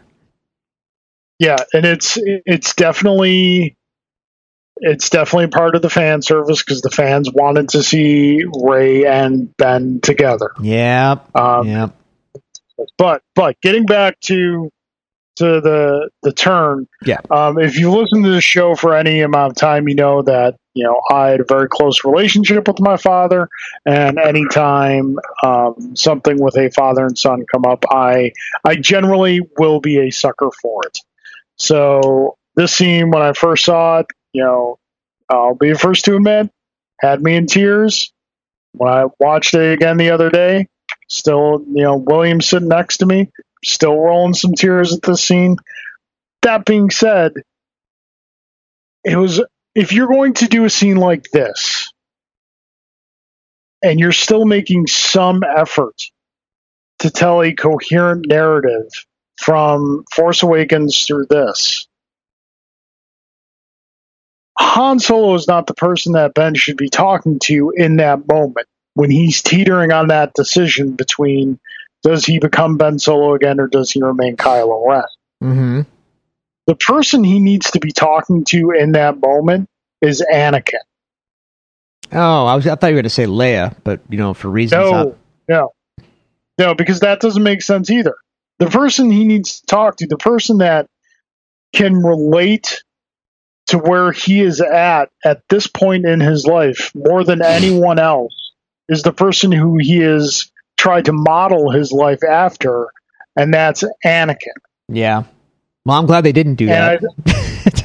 No, I th- I feel they should have done that because again, Yeah. Hayden Christensen's a good actor who didn't have a good director, and there are good actors out there who have the body of work and have the experience that can that can do so, like Ewan McGregor, that can make you know lemonade out of lemons when they're given to them. But the prequel trilogy, very early in Hayden Christensen's career, he doesn't really have the clout or whatnot to go against a director. So I don't, based on everything else I've seen him in outside of Star Wars, I really like would have liked to seen him in that moment with a much more capable director. I think for all the flaws that this film has, and for everything we heap on JJ, I think at the end of the day we can agree we could both agree that he's a much more capable director than George was. yeah, he's yes, technically he's far more competent. Far Oh. more. So, so I, yeah, so I think in that moment, having Anakin speak to him and relate to him and giving that actor a chance to reprise that role in a better way and not doing it was a real missed opportunity, something I would have liked to have seen them do. Mm.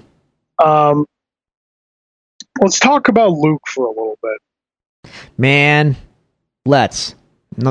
So Yeah. can I let me hit you with this? I can't be the only person Okay. who left the Last Jedi and hearing Luke's last words to Kylo Ren saying, you know, if you strike me down, I'll always be with you. Remember remember that? And then Yeah. Luke, and then when Luke Luke's gambit is over and Kylo realizes what's going on, he just goes, "See you around, kid." Why did I think that we would get a Kylo Ren haunted by the ghost of Luke Skywalker in this movie, and we didn't get that at all?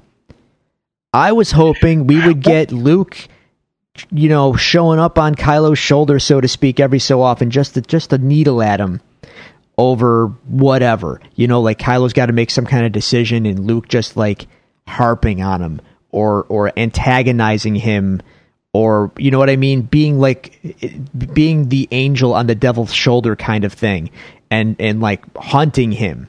But in this, no, we don't get that at all. He won't be seeing Kylo around. Luke only shows up when conveniently needed on the planet where Rey goes to for what you know. Please don't get me started on that whole on this Rey's. I don't. We haven't even talked about the whole Palpatine Rey thing because I don't even think it's worth talking about because I think it's I think it's incredibly stupid.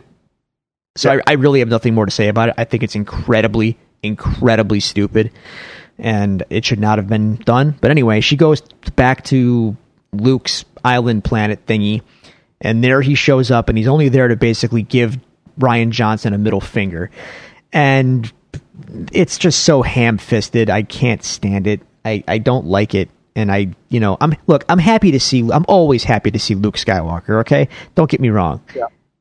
But like the way he's used is again he's a ghost so how much can they use him but like it just feels like the way he is used is so weak uh, he, like he he it, it just felt weak So I definitely um, understand that interpretation and is a completely valid interpretation. And for the longest time, like I kind of was on that lines. Like it was just like a middle finger to Rian Johnson and just kind of undoing everything that Luke went through in the Last Jedi and like to to a point that's that's right. But at the same time when you look at where the character went in last jedi and you look at like one of the the first things he said to Rey in this it may it it makes a little bit of sense. When It- he says to Rey i was wrong yeah i know i know where you're going with this and yeah i i, it's I get you Okay, so I and you can't you can't say no, that's not the case. That they just want to give Rian Johnson a middle finger, but it's one of the few things that fits back with the Last Jedi. Because at the end of the Last Jedi, we see Luke accept who he is, mm-hmm return to what he once tried to be. That he he understands that he doesn't have to be the legend, air finger quotes, that he just has to be himself. And he goes back to that character that we knew in the original trilogy. And so this this Luke here that we see in Rise of Skywalker, yes, is very much fan service, is very much the Luke that everybody wanted to see in The Last Jedi, not the Luke we got.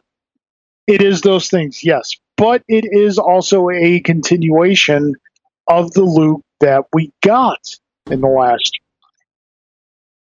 And to me, it can be both of those things. yeah i i just wish he would have had more to do besides just catch a lightsaber this time and say that's no way to treat the jedi's weapon wink wink wink at the audience eh, okay it's fine Yeah. god like thank thanks for that oh by the way um how come like uh like i- is Anakin the only Force ghost who gets to choose how he wants to look in the afterlife? Because everyone else just gets to be like their old craggly selves when they die. Luke Luke is apparently committed to the the hobo look for all of eternity.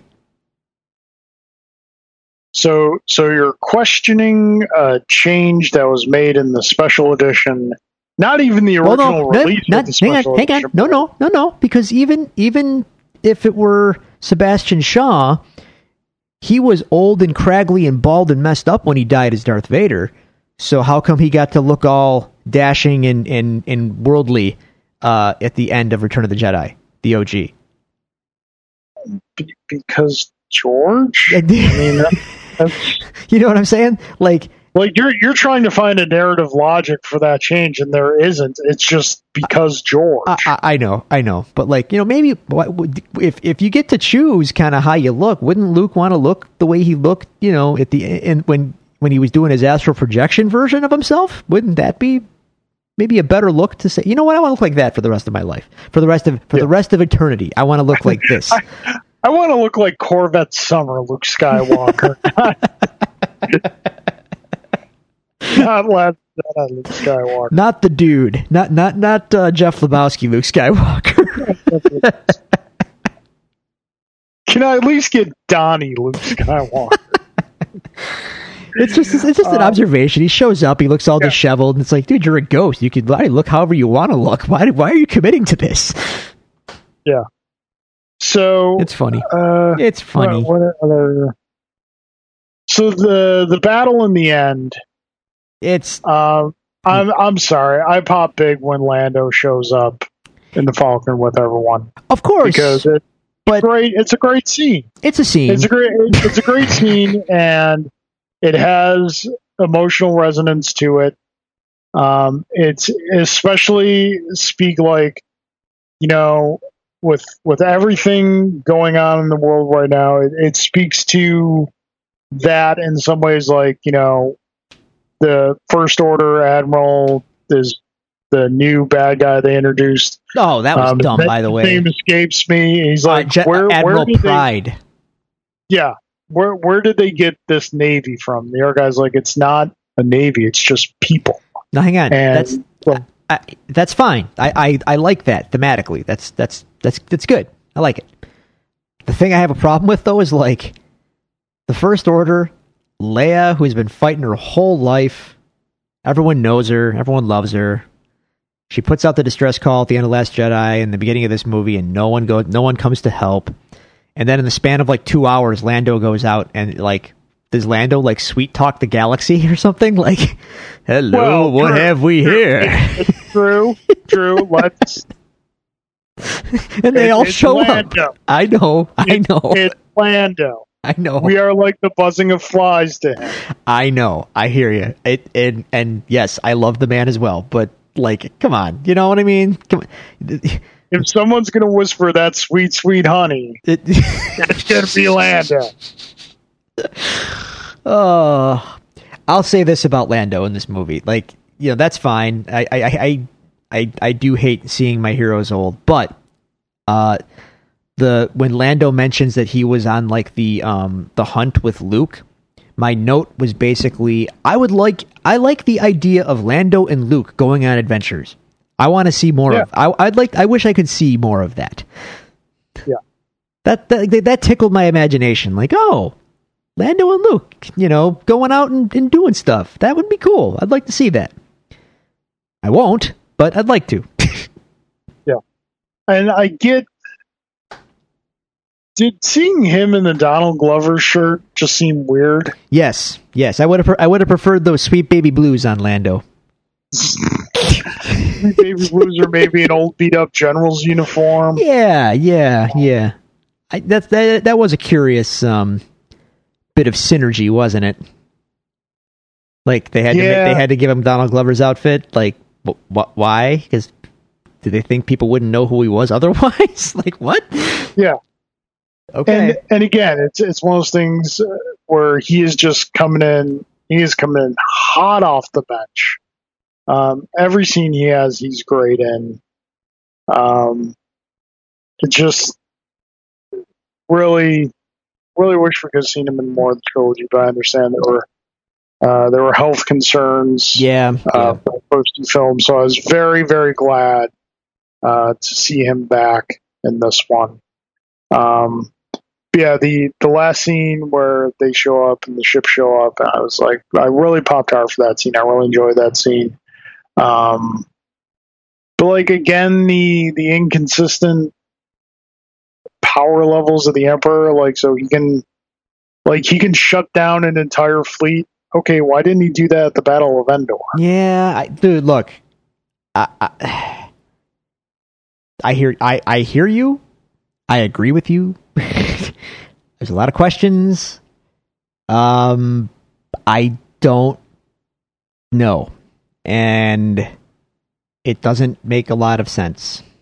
None, of it makes a lot of sense, and it's it again. It's they the movie clearly is designed for you not to think about it very hard honestly like by design and it, it irks me that that kind of stuff irks me i don't know. Like if eh, I, palpatine's whole plan just doesn't make a lot of sense to me. Like i said before like if he could if he could do all these things all along then why did not just do them? Like who cares if you get to you know transfer your consciousness into Rey's body or not? Like whatever dude. You're clearly still powerful and can still do all this stuff and clone bodies and and make your presence felt. So who cares if you're in her body or not? Like you could have just did all this already, or just use Kylo Ren's body. He's they're a dyad or whatever, right? Like just use him. He was already doing what you wanted him to do. You could have you could have you know did whatever to him at some point.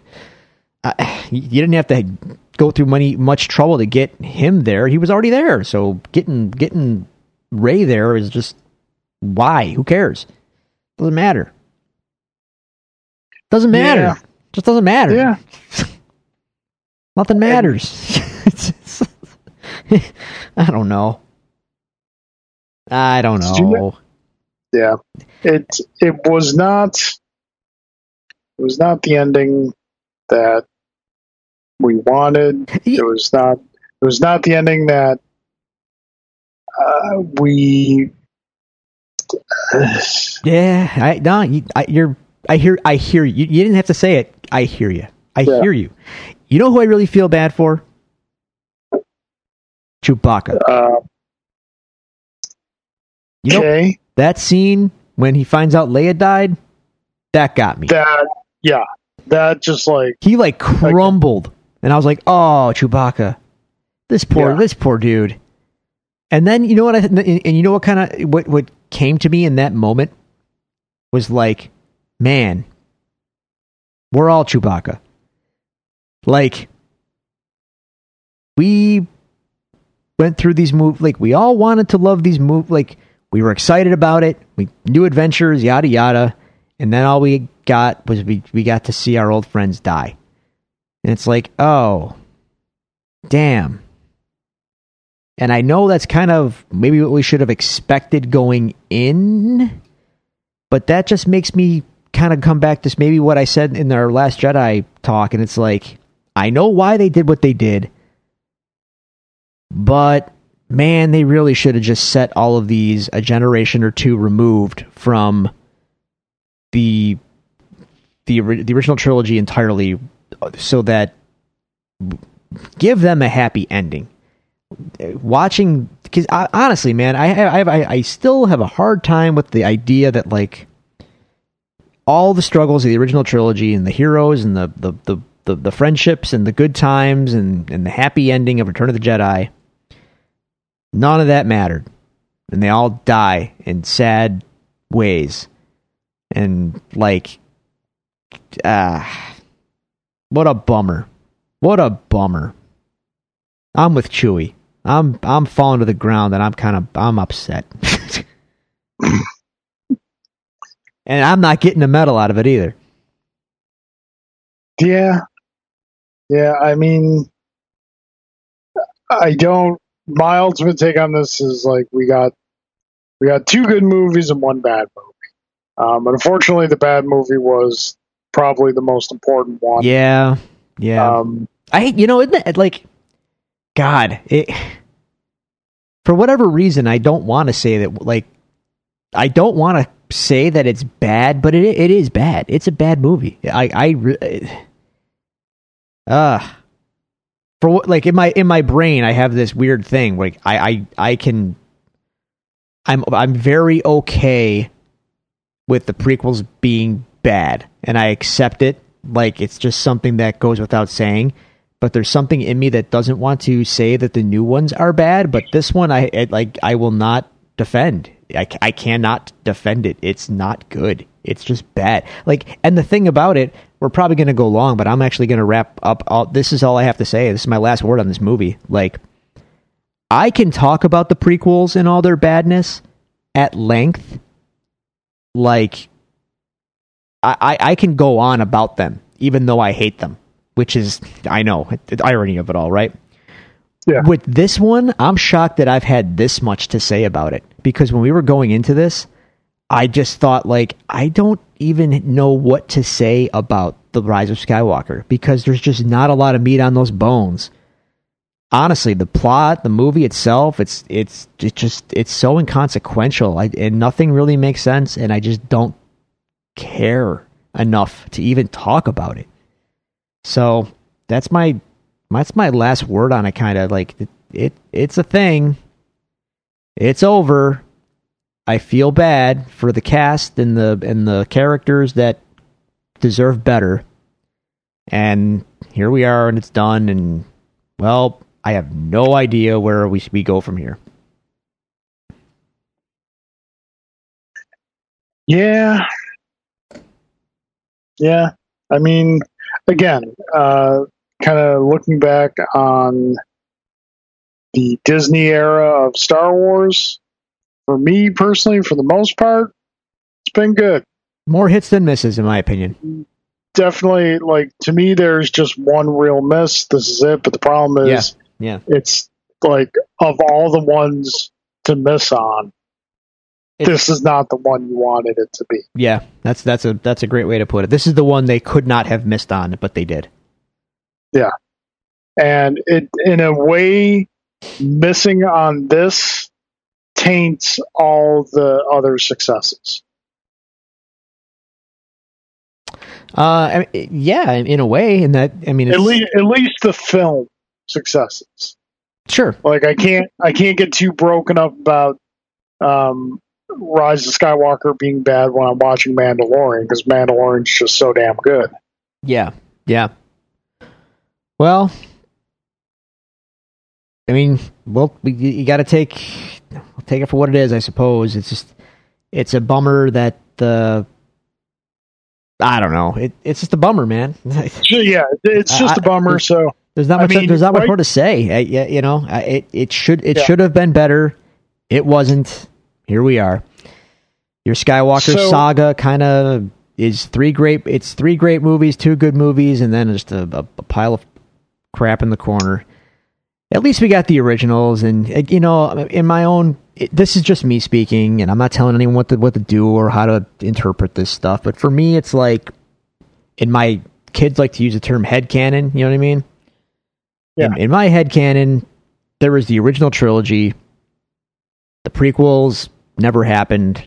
And I hate to say this, but like the sequels kind of didn't hit. I, I, I don't, I can't really. I'm not saying they're as bad as the prequels, but I don't, I, I don't want to give them the, the, I can't canonize them in my, in my, in my brain.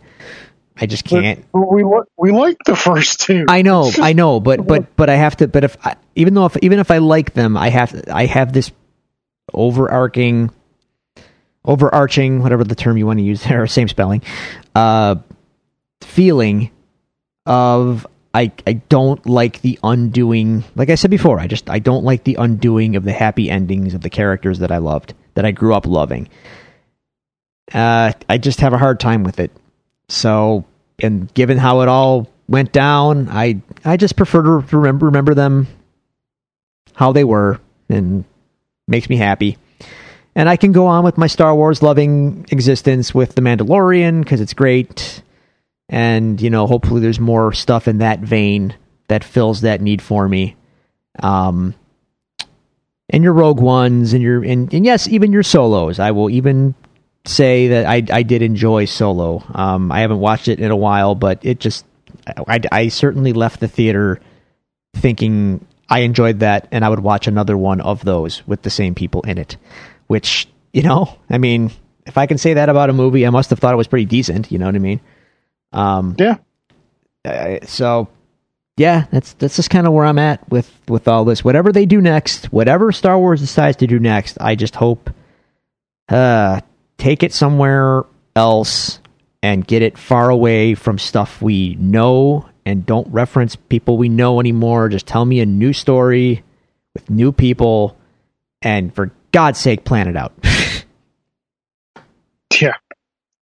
Um so yeah, I think um as far as what is coming from Star Wars, we know we're getting Mandalorian season two. Yep, yep. Uh, we are getting a lot of Disney Plus content. We got um, a final season of Clone Wars, which was freaking incredible. Uh, we are getting a Cassian Andor show. Uh, we're getting an Obi Wan Kenobi show. Those are the two that we know for absolute certain that we're getting. Um, and I'm I'm, on, I'm, I'm on board for all that. Um, yeah, if the execu- um, if the execution as, is on point, I I think you know me though when I say I've said this before. I am a little tired of mining the same time period kind of stuff. Um, filling in the filling in the gaps kind of irks me. Yeah. I I hope we can move on at some point. Like I said, whatever you whatever they do next next, please just take yeah. it away somewhere next. But I think you can even, like even though like Mandalorian's doing that, it's filling in the gaps. It's doing it really well. So I think execution speaks for a lot. Um, as far as films go, there is nothing currently official I'm sure they've got. A, I'm sure they're taking in yeah. a lot of ideas, but I don't think they yeah. know where they want to definitely go yet. And at this point, and this is me saying this, I think if we've established anything um, over the these last nine episodes, is that I'm willing to forgive Star Wars a lot of its sins. Um, I I am okay if Star Wars decides to stay out of theaters for a good long while. Um, even though ultimately for me it is best experienced as a theater. Mm-hmm. Mm-hmm. Um, I I think for now, uh, just tell us some smaller scale good stories, and give the the larger scale stories kind of a breather for a while. Um, so yeah, that's that's kind of where we are, uh, dear listeners. We appreciate you joining us. Uh, we were doing some discussion prior to beginning recording this episode of where we want to go next. Uh, we have a couple different ideas, but most importantly, we want to hear from you all. What would you like? What direction would you like to see the show go in. We discussed the idea of doing just kind of like two bonus episodes of the Star Wars anthology where we talk about Solo and we talk about Rogue One. Um, we talked about just kind of sticking around for a little while and just checking in every other week like we've been doing with some news and some general discussion, not necessarily really a theme to the show. Uh, but we would like to hear what you guys and girls think, what you want us to do, or where you like to see us go. We're, we're definitely interested and appreciate any feedback you can give us. And if you're looking for a place to give us that feedback, you can do so at the following social media locations. Segway Black Belt. Um, you can do so on Twitter. Follow us at Devils Due Pod. You can like our Facebook page at facebook.com slash Devils Due Pod.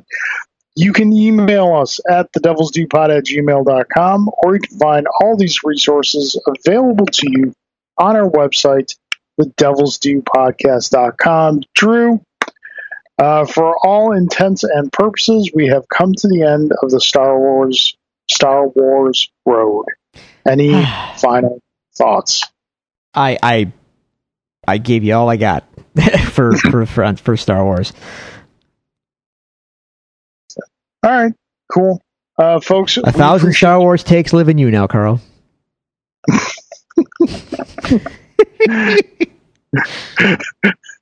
Forty hours of pain. Oh God! Oh, all at once. No, it's not that many. Ten to twelve uh, tops. uh, all right, so folks, thank you for joining us for this whole journey. We will be back. Uh, so far, the plan is to stick to our biweekly schedule. I could th- I could probably safely say there is no um, plan to return to a weekly schedule at the moment. Not um, at present, no. yeah, no. Um, but we appreciate you sticking with us. We hope you all have a great time. Enjoy these films, love them. Uh, they have endured, and may the force be with you all.